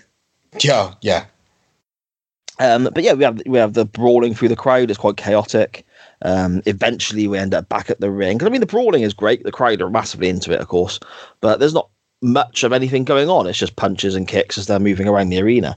Um, they arrive back at the ring, and we we sorry, have a double. sorry, suplex. sorry. Uh, just to make a note on the brawl around the. There is a spot where I think it's I think it's Bubba Ray. He, I can't. I think it was James Storm. He gives an atomic drop on the railing you get on the staircases. Oh yes, as they're coming Um, down the like- stairs, aren't they? Yeah, they're coming as they're coming back down to the ring, and that just looked horrible. He kind of slid a bit with it as well, didn't he? Yeah, he sort of he hit him, and then he sort of slid down the stairs, and I just thought that's that's gotta suck. That's got to be so uncomfortable. No, It has. I wouldn't fancy that. again, yeah, like that was that was pretty much the only sort of big spot you had in that whole brawl bit. Yeah, no, you're right. I, I totally forgot about that. You're spot on. Um, we end up eventually fairly early on, I suppose, after the brawl. There's a double suplex on Devon through a table. That was quite spectacular. He, he, That- he a long way there. That made me laugh. That because did you see uh, Bobby Roode follow through with it? No. So J- so James Storm stays on his feet on the stairs, Okay. but Bobby Bobby Roode, I don't know how he how differently he hooked him, but Devon goes down. And then you just see Bobby Roode sort of fall after him. It just No, made me and they cut. They showed a replay of it as well, which I thought was hilarious. I must have missed that. Oh, brilliant stuff. um, we then get uh, Bully Ray bleeding quite early on here as well. Um, we get a Bubba bomb off the top rope. My goodness, was that some impact? Oh my god, yeah, that was That- uh It looked gnarly, didn't it? Yeah, that was again an occasion where you saw how little give there was in the ring, but they forced some give out of the ring with how hard they came down upon it, I suppose. Yeah, that that top rope Bubba bomb, like we said, like that that ring must have felt like concrete hitting that. Yeah, yeah, definitely. Um, we get the get the tables spot from the Dudleys um, not long after that, which is interesting as well because obviously from, what I can gather, from what I heard on an interview that uh, Bully Ray did, or maybe Devon did, they weren't allowed to to use that term because it was owned by the WWE. So they had to, for the whole TNA run, count three, two, one, point at the crowd, and the crowd would shout, "Get the Devon, get the tables," because they weren't allowed to use it themselves. They get sued. Is Oh, right, I didn't know say. that. Yeah, hence the whole changing the name to Team 3D rather than the Dudleys. Um, Bully Ray became, sorry, Bubba Ray became Bully Ray uh, and, and changed uh, all that sort of stuff because they didn't own the rights to any of it at this stage. Um, that's what I heard one of the one of the Dudleys say anyway. Um, I quite like that pointing to the crowd, though. yeah, I mean, it works well, doesn't it? Get- Everyone's going to shout it anyway, so that's a clever little way of getting That's around it, yeah. Like, and especially if Bubba's screaming it, you're not necessarily going to hear it. Whereas if you count down to three and point to the crowd, you're going to hear that no matter where you are in Philadelphia. Yeah, exactly. um, Storm hits his partner Roode with the door by accident, which ends up leading to a 3D through a table for the decision. Um, that, that was a hell of a door shot, though. I have to say, I mean, Uh, the, the door as he well. does not hold back. the door as well on this cage. I mean, we spoke earlier on about the, the, the sort of dimensions of the cage, I guess. First of all, it's hexagonal, so that's obviously a difference there. But we said as well about how, how the cage is very, very high, but it's also incredibly tight against the ropes. There's no there's no sort of you know extra yard or so between the ropes to the edge of the ring apron that is very, very tight. But the door is huge. The door is almost a whole section of the It's hexagon. almost the whole side, isn't it? Yeah. So that sort of swings, and it's quite a dramatic sight when you see that huge, massive door swinging in in such a way that it did, and led to the finish. Um, yeah, all in all, I thought this was I thought this was a great match. I really enjoyed this. Yeah, it was. It was a bit of. It was a breath of life in this pay per view, which I think you we definitely needed. Yeah, yeah. Just I a think, wild sort of fifteen minute plunder brawl between two like great tag teams. yeah, I think you're spot on, mate. I think you're spot on. The issue I have though is again, it's a multi-person match in a cage. We've seen a lot of that already. They have the street fight rules, which means obviously they're using weapons and taking bumps on things they shouldn't be, and so on. Um, what follows is the actual lethal lockdown match. And the whole premise of the lethal lockdown match is it's a multi-person match where you can use weapons, which is what they've done exactly done in the match before. Yeah, it's like a condensed war games match. This isn't it? Lethal lockdown. Yes.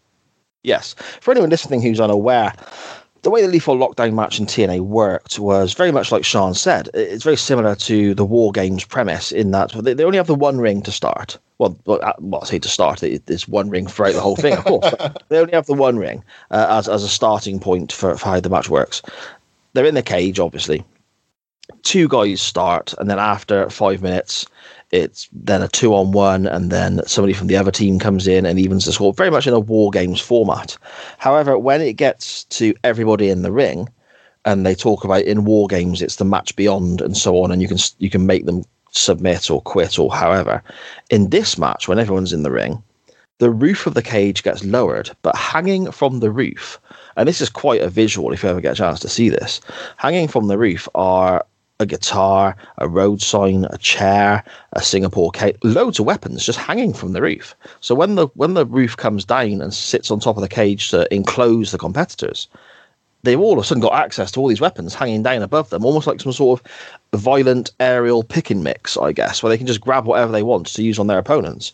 I think it's a really, really interesting. As a big, you know, WCW NWA fan, War Games is a big thing for me.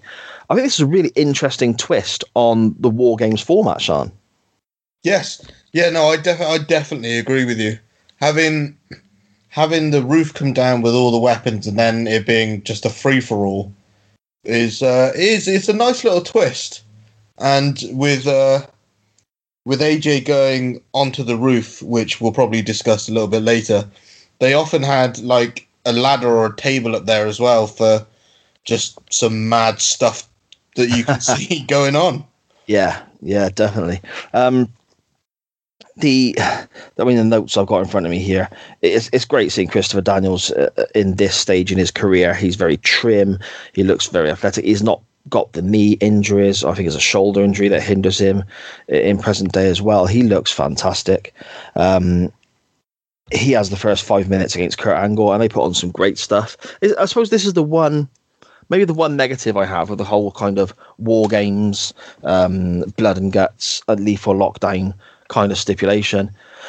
You can't make there can't be a decision until everyone's in the ring and, and the match beyond, so to speak, has started. So that kind of takes away the jeopardy for the first few segments of the match for me, I guess, because there is no yeah, pinfalls sort or anything. Treading water, aren't you? Yeah, definitely. Um, that, I think that's my one and only gripe really about this kind of this kind of match format.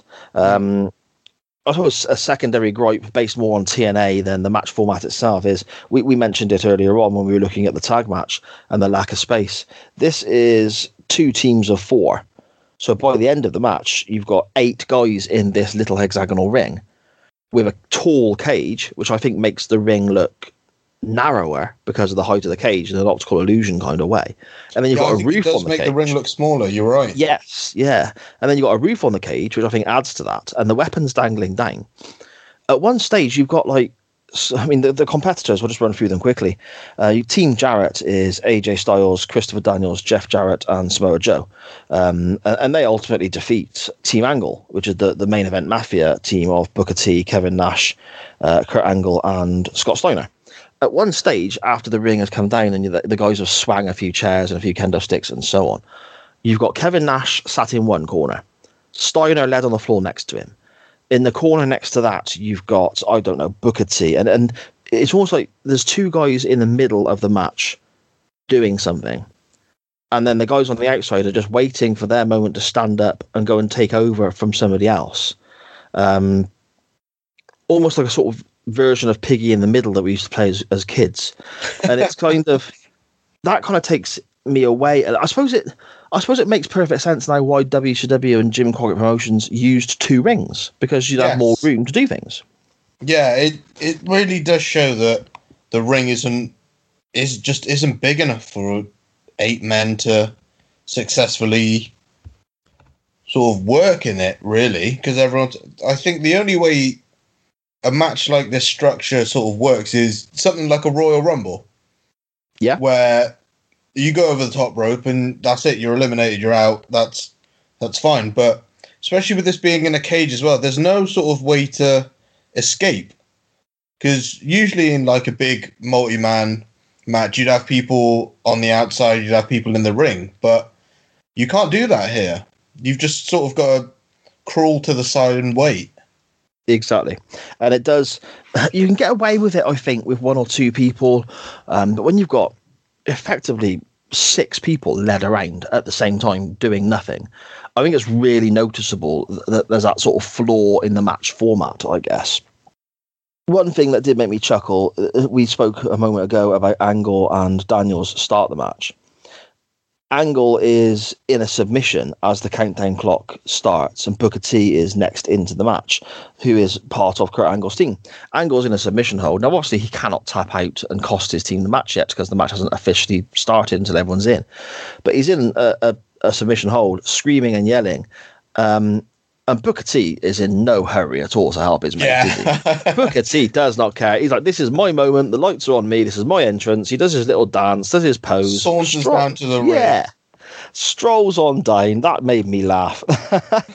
um, Scott Steiner, when he comes in, obviously at this stage in his career, Steiner is suffering with injuries and other uh, health issues, which mean he's not as mobile as he once was. But there's a cool I still wouldn't say that to his face though. Oh, definitely. I, I'm hoping he doesn't listen. um, Steiner, he- there's a fantastic Frankensteiner from the top rope, which always gets me when you look at the the guy's age and size, and he's able to do something like that. It's still pretty spectacular to me.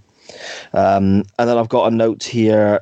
Well, we've got Samoa Joe backstage talking to somebody through a curtain um, when he's supposed to be making his entrance.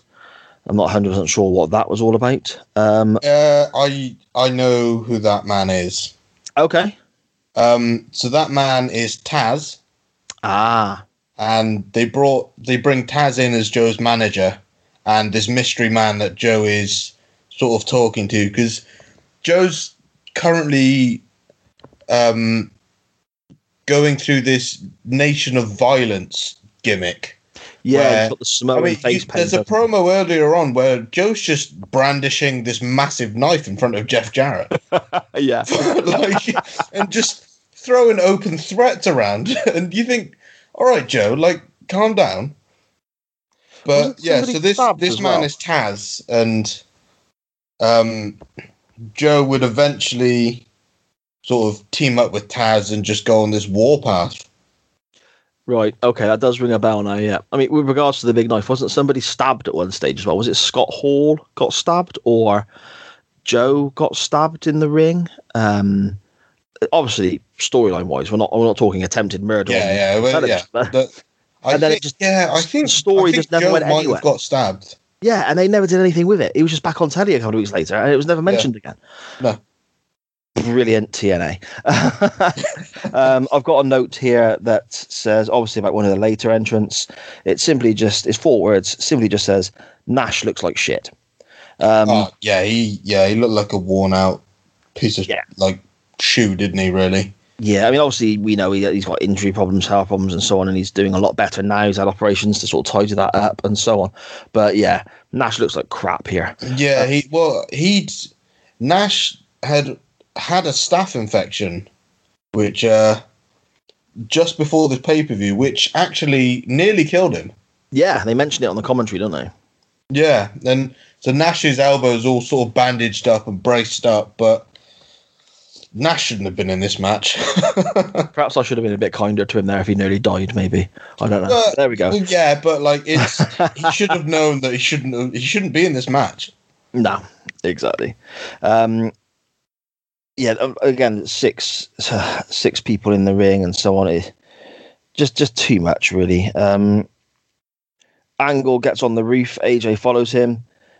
AJ then jumps through the big gap in the cage into the, the sort of everyone stood underneath, um, kind of milling around to a degree, Yeah, effectively to catch AJ. But when you get the replay of it, it looks like no one actually does. no, no, AJ AJ hits hard, but he just got Did you notice as well as he jumps through the cage, he smacks his arm. Oh no, I Um, missed this. Yeah, so where the gap in the cage where he jumps through, he he smacks I think his right arm on like the steel rods for the cage, and I thought, oh my god, that's gotta suck. And then, yeah, there's no one there to catch him. He just lands on the ground. Yeah, he like it's almost like if you imagine everyone stood in a circle, he's just gone and jumped into the middle of the circle. It was like, but everyone drops to the floor and sells it anyway. Now again, if Yeah, that was it's like someone WWE watching. It's like watching someone do a stage dive and then everyone just moving out of the way. Yeah, it was exactly that. Yeah, and uh, again, if you, if you, um, I'm very critical of a lot of things WWE do, but this is something you wouldn't get with them. You wouldn't, if that happened, you would not get a replay showing how bad that was. No, Never in a million years would the producer allow that to be shown on television again. But TNA, they show it twice. Yeah? I don't know why they show it twice. and they show everyone falling to the floor, selling as though AJ's took them out when he's nowhere near him. No, yeah, like TNA have th- had this weird habit of showing, showing just the worst bits of a match twice. Because Yeah. like earl- earlier before this, they showed um, Bobby Roode like messing up that suplex to Devon, and then before that, they showed Angelina Love getting knocked the hell out. Like, it's just Yeah. I don't know if it's just a precedent that they've set themselves, but they just show like the worst bits of a match. Just makes no sense at all, does it? It doesn't. I don't. I don't get it. Um, we get uh, JJ, uh, sorry, Double J, so Jeff Jarrett grabbing his guitar. Um, he points at, well, no, sorry, before this, Jarrett actually hits AJ Styles by what seems like accident, but they're obviously teasing something there, aren't they? Um, Jarrett grabs his guitar, points at Booker T, and then he points at his teammate AJ Styles. I'm assuming the crowd is supposed to be cheering yes or no here, but it doesn't seem like anyone really cares. Um, he then turns and hits Booker with it to basically get the decision. Um, again, no one seems to be following along really that well in the crowd with what's going on. It's almost like they're teasing a turn here or teasing Team Jarrett infighting. I don't know. Um, and then Bobby Lashley turns up, and again, nobody other than Kurt Angle seems that bothered. Yeah, Kurt Angle was very excited about Bobby Lashley turning up. Yeah, Bobby Lashley. Possibly the only one. yeah, I mean, Kurt Angle was like, you know, celebrating. He was going nuts. It was almost like, you know, he's finally bumped into a guy who owes him money or something. He was, he was loving it, you know. But everyone else, including the crowd, they were just kind of like, "All oh, right," and that was that. Yeah, pretty much. The whole sort of Jeff Jarrett thing as well is so basically just before this before this match they had on the previous episode of Impact, um, TNA back then, they had a match for who gets the advantage. You know how you would in a standard War Games, anything yes. like that match. And um, I think Jarrett was the special guest referee. And obviously, he's going against the main event Mafia.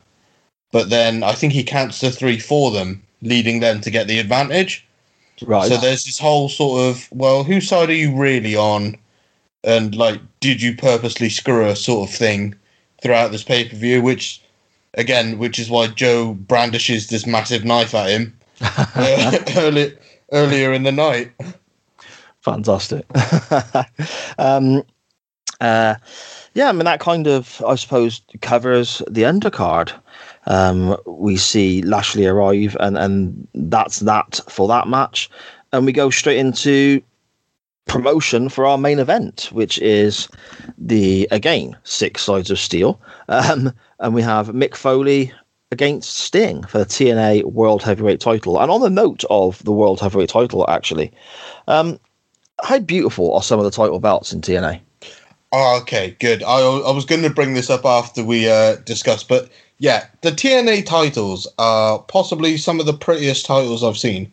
Yeah, like the their women's their knockouts title is like miles above anything WWE are pulling off at the minute with all their same sort of titles. They all look the same, really, yeah. don't they? And yeah, just have individuality in your title belts. It just brings ev- like just brings sort of flavor to everything. Yeah, I mean, the AJ Styles is is what what title belt is that he's got? Is it the Legends uh, Championship or something like that? Yeah, so it was the TNA television title. Okay. And then Kevin Nash won it as part of the main event Mafia and renamed it the TNA Legends title. Yeah, now that is a bloody nice looking belt. Oh, beautiful, really, isn't it? Oh. Bright red and gold and just... Yeah, and it's sort of you can see a little bit of the IWGP United States title for, from yes, present day yes, in, can, in that yeah. belt. And a little um, bit of like the AEW TNT title as well, sort of yeah. mixed yeah. in there as well. And you've got the um, the TNA World title is is a fantastic looking title. And then in later years, they obviously make a few changes to this. And I think everyone they virtually everyone they bought out was again a fantastic looking belt. I like the I like the world title to have a level of size to it. Almost my favorite yes. title belt my favorite title bout of all time is um, the Big Gold World Championship. It brought in in '86. Ric Flair held it, you know, used in the NWA and so on. That was a big title belt. That's my favorite belt of all time. So when I see other title belts like the AEW Championship or the IWGP title before they changed it recently, and then these TNA belts being of a certain size, that really ticks certain boxes for me. You know. Yes, it do, it does for me as well. I I fully agree that the main the main title needs some sort of gravitas to it. Um, yeah, I mean, it's kind of one of my sort of nagging points about the AEW women's title as well, because that just looks it looks like a toy to me personally. Yeah. yeah it's so have... small and especially when like Nyla Rose won it, yeah. and it like it just it's so tiny. It looks like an actual belt. Yeah, which it's just... um It's They need to just been revamp that. changed, doesn't it? It's just been changed. Yeah, but all they've done updated is put it gold instead of silver. That's Yeah, it's a little bit bigger. Um, and I think part of the issue with the initial AEW Women's Title belt was that it was a very small main plate at the front, but then they had this kind of curve added to the plate, which I think made it look smaller in a way. The new version has still got that, but not as prominent. I think it's uh, it may not be perfect, but I think at least it's a step in the right direction. Maybe.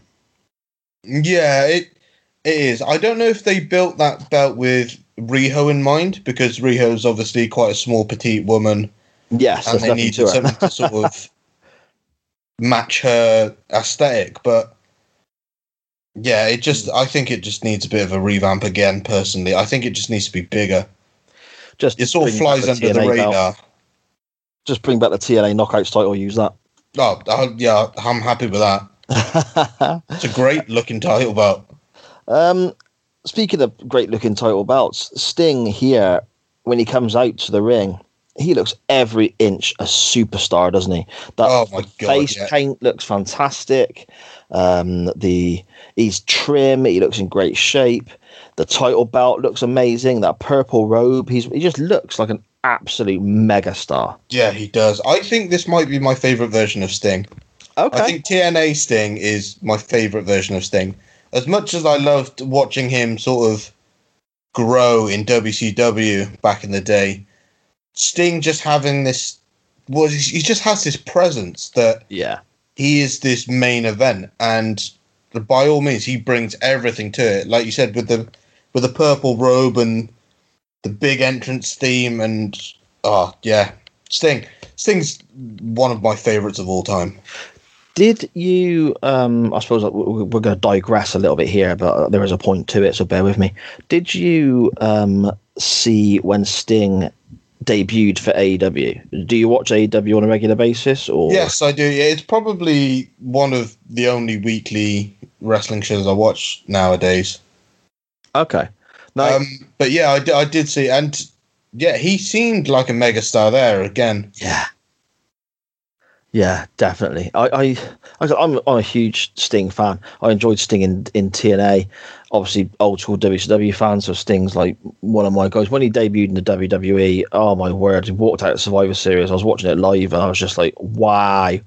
Um, but then that was it. We all thought he was done, wasn't it? You know. Um, Yeah. So, spe- while we're talking about Sting, have you seen him at Double or Nothing? yes. What like I did not expect anything out of that from Sting. I mean, what is he? Sixty three years of age, Yeah, he's about 63, 64, I think. and he's hitting cross bodies off the steps to the outside. And It's the power bomb he took on the Oh. ramp and then just pops up like nothing happened. oh man, Sting's fantastic. Oh, Absolutely what, fantastic. what an absolute legend. But I mean, going back to his AEW debut, um, my wife obviously knows how big a WCW fan and and a Sting fan I am.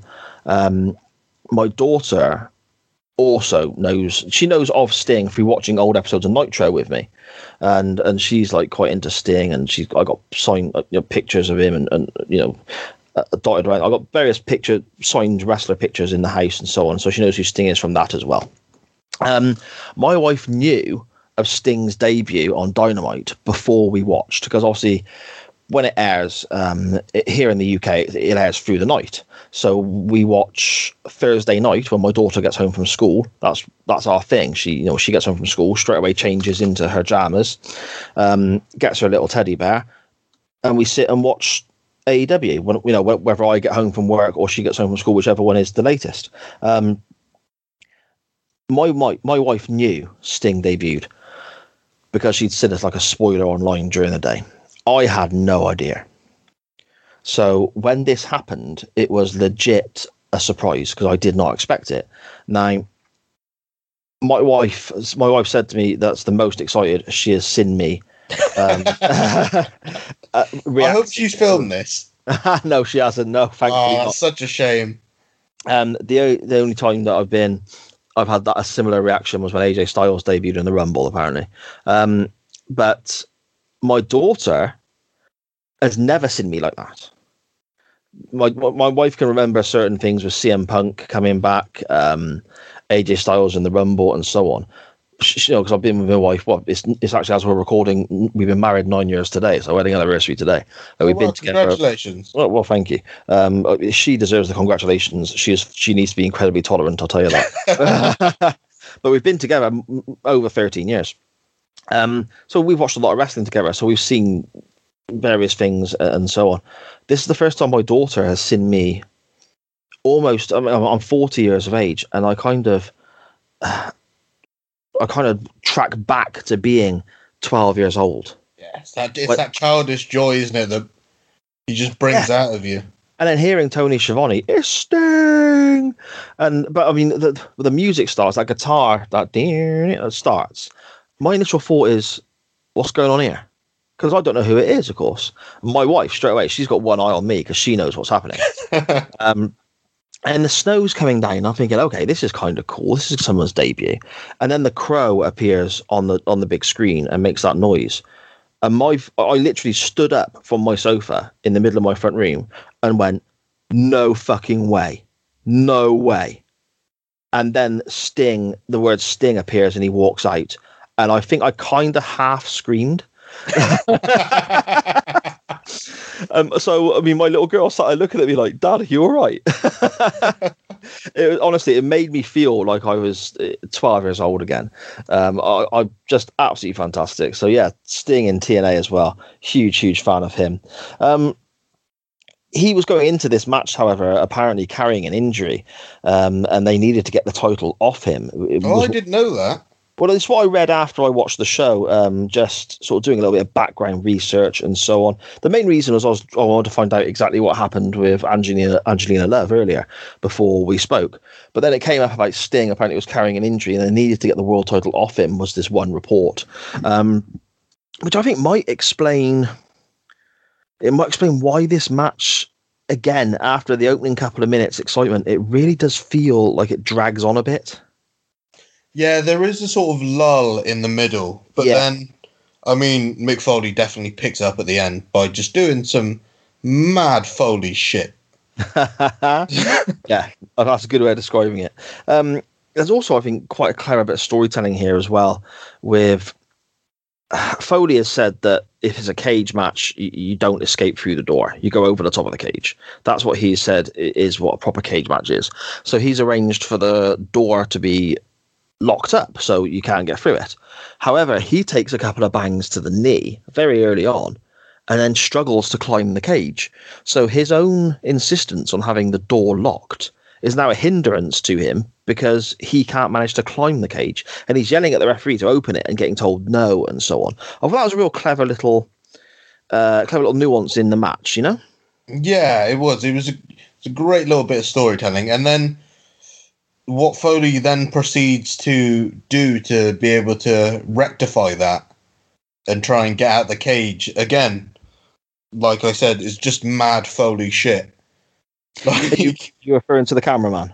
I am referring to the cat, that poor cameraman. Talk us through that moment then, Shann, because that was really quite spectacular, wasn't it? It was so. Obviously, this cage has got holes where the cameraman could put the camera, so you get a clear view for everyone watching at home. And out of nowhere, Mick Foley just runs and just drop kicks his cameraman through through through the hole and just puts his cameraman on his ass. And I don't know if you thought this, but to me, that came out of nowhere. Yeah. Like it just like they were just doing stuff, and then Foley just turns and just nails this cameraman. And yeah, I mean, I pop, I popped so loud for that because Yeah. it was just it was hilarious more than anything else. And, And then then, he proceeds to try and climb out, climb out this hole, which looked quite jagged because obviously they've just cut a hole in this like cage. So there's Yeah.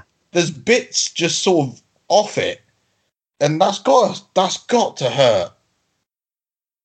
And then Yeah. he's screaming. He's screaming at this cameraman to give him his barbed wire bat, which is quite honestly precariously placed right next to the cage. I'm, I'm not sure why it's there. I'm not sure if he came out with the bat and put it there, but it's just right there apparently.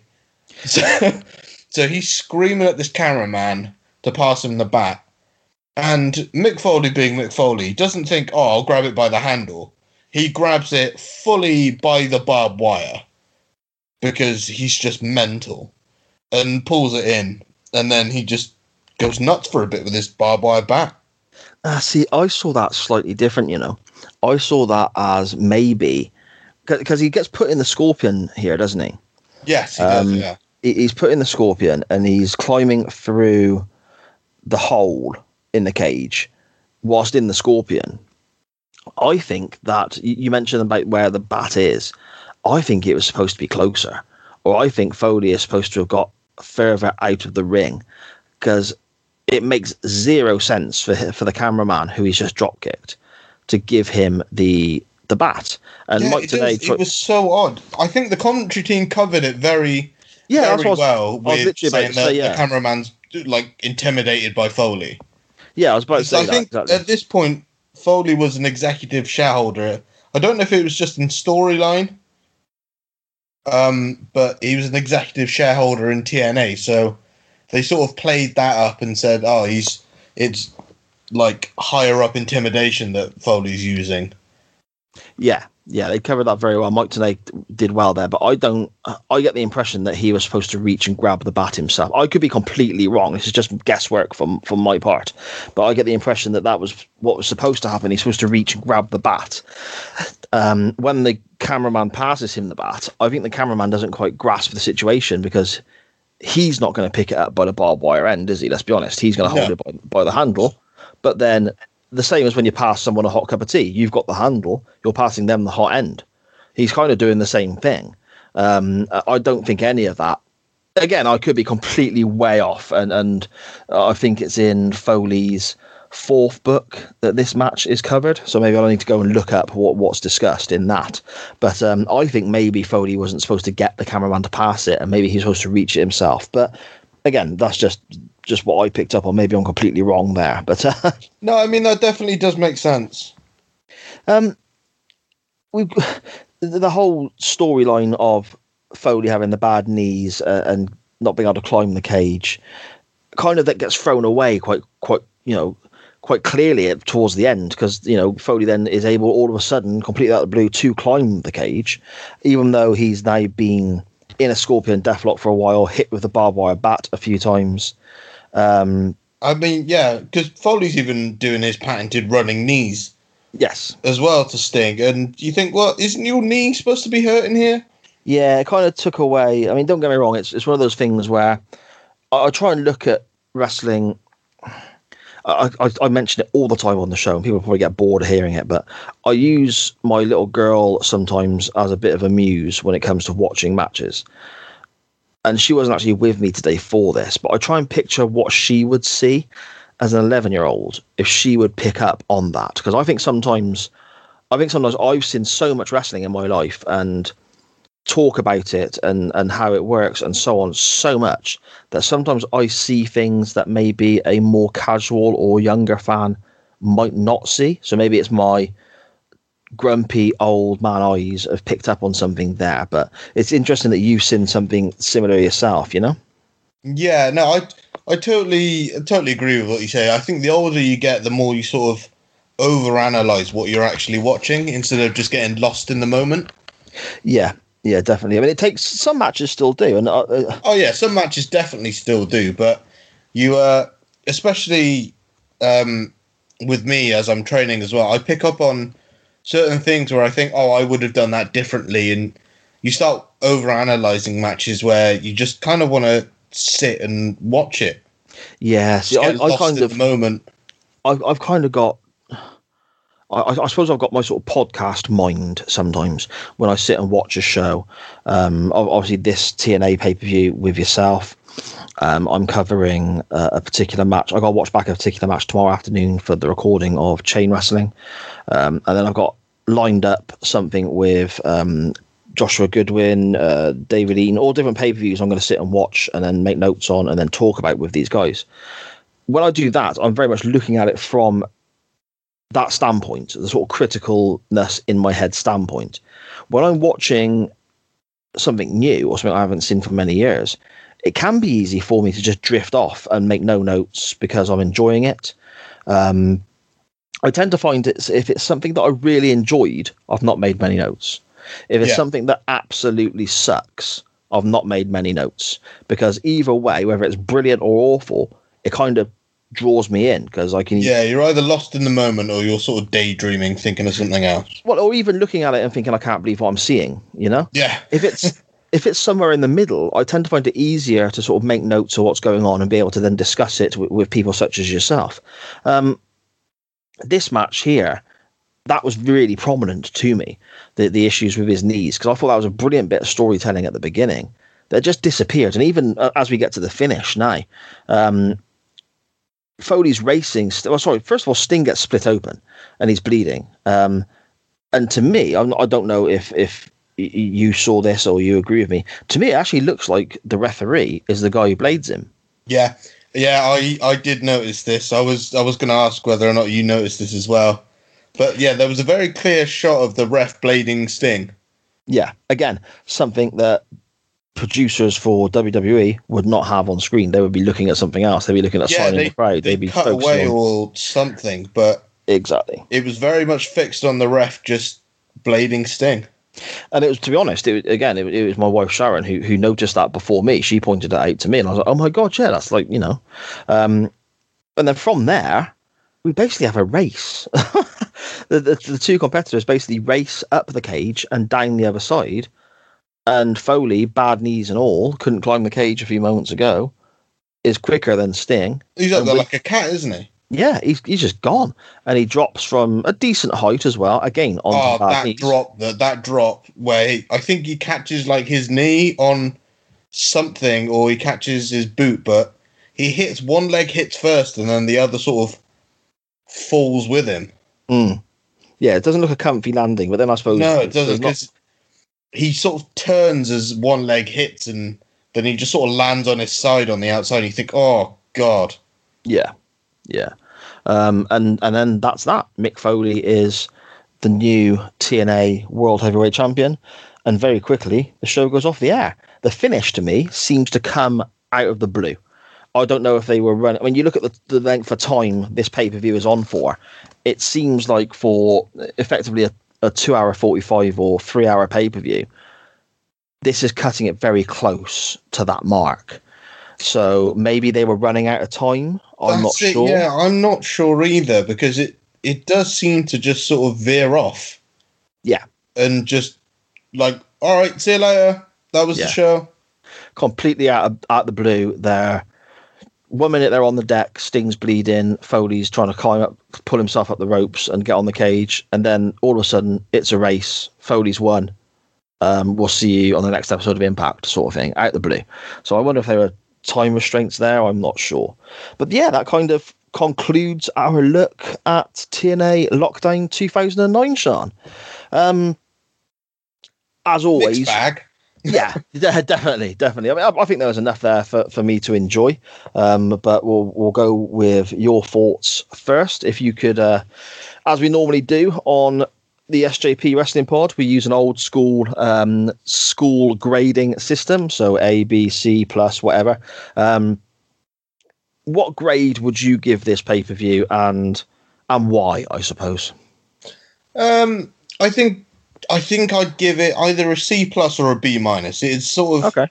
in between that two because it is overall it is a kind of solid B pay per view as you would expect. I mean, there were high there were highs and lows. The lows being quite flipping low, really. um, but I mean, the lethal lockdown match is always interesting and it's always fun. It's not the best best lockdown match I've seen.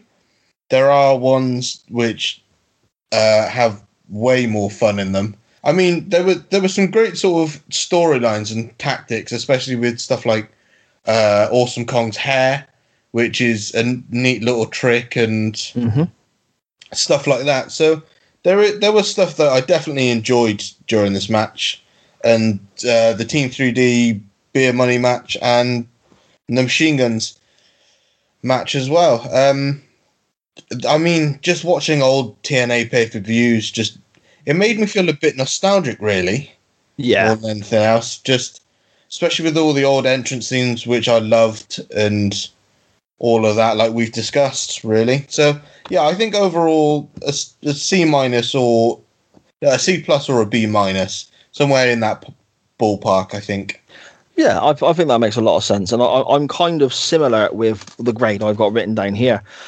Um, I think nostalgia plays a huge part in in how I felt watching this match. Uh, watch, sorry, watching this event as well. Um, it was great seeing Sting look as fantastic as he did. It was awesome seeing the Motor City Machine Guns. Um, just TNA in general, and as you said, the music, Mike Tenay on commentary, the whole the whole feel for the company at, around this time, the nostalgia factor really uh, kept me watching. Um, plus points again, seeing Sting uh, is always a plus point. Um, the lethal lockdown match was a bit messy, a bit of carnage. Um, a bit of sitting around and a bit unorganized, but there was enough there to keep me interested. I think the Dudleys versus Beer Money was probably just shaved it as match of the night, maybe. Um, was also, I think, a few, a few, quite a few negatives. I, I struggle with the pay per view being, um, what do we have? Eight matches on the show in the end, and they were all in a cage. I understand that's the theme of the pay per view, but it still makes it difficult for me to in, see the cage as a special a special thing when there's so many of them. Um, so many multi-person matches kind of took away from from some of the things that I suppose they were trying to push. But there was enough there to keep me interested and enough there for me to enjoy. So I think I'm going to go a smidge lower than you and just give it a, a flat C. Um, not something I'm going to rush back to watch again, but something I'm going to look back on and think, okay, that was all right. So yeah, I think I think a C for me suits Shann. Yeah, I think that's a that's fair enough grade. Yeah. Okay. Um, before I let you go, sir, it would be absolutely fantastic if we could uh, get in contact again and rearrange for you to come back on. I mean, I hear a great deal of passion in your voice for TNA wrestling. Perhaps we can get you back on and uh, review some more TNA from different eras, different events, different oh, shows. Lo- yeah, I'd love to look at some more TNA stuff. I think that would be great. For someone who who is uh, uh, obviously enjoyed it as much as yourself first time round, talking TNA with you, I think would be great for me as well from a nostalgia standpoint. So we'll definitely arrange something again very soon. Um, Shann, before you do depart, can you please let everyone listening know whereabouts they can find you online, my friend? Yeah, so I'm on Twitter at the underscore King Cage. If anyone wants to give me a follow and just sort of see what I'm up to, I am also on Twitter, but I very rarely use that nowadays because you know Twitter's just full of evil bastards. um, but that is at King Cage Six as well. But I'm okay. I'm more prominent on Instagram more than anything else. Okay, so the first, sorry, the first link you gave is your yeah. Instagram, yes? Yes, the first link is my Instagram. Yeah. Uh, sorry, just uh, re- just re- repeat your Instagram, and that's the one you're on the on the most often. Yes, it is. It's yeah. Uh, it's the underscore King Cage. Okay, so that's the best place to find you on Instagram with that, but you also do have a Twitter that you use on occasions, no problem. Um, you can find me at SJP Words on Twitter. Uh, you can find the show on Facebook, Twitter, and Instagram at SJP Wrestling Pod. Um, also, have a look out for my other show, Chain Wrestling. That's mainly on Twitter as well, at chain underscore wrestling there.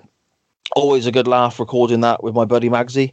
Um, and this week I'm being thoroughly stitched up and being made to watch a match I've avoided for many years. So screw you, wrestling Twitter, for doing me dirty like that. um, but uh, yeah, Shann, thank you so so much for your time again this evening. I've had a brilliant time going back some however many years to look at uh, some crazy TNA action.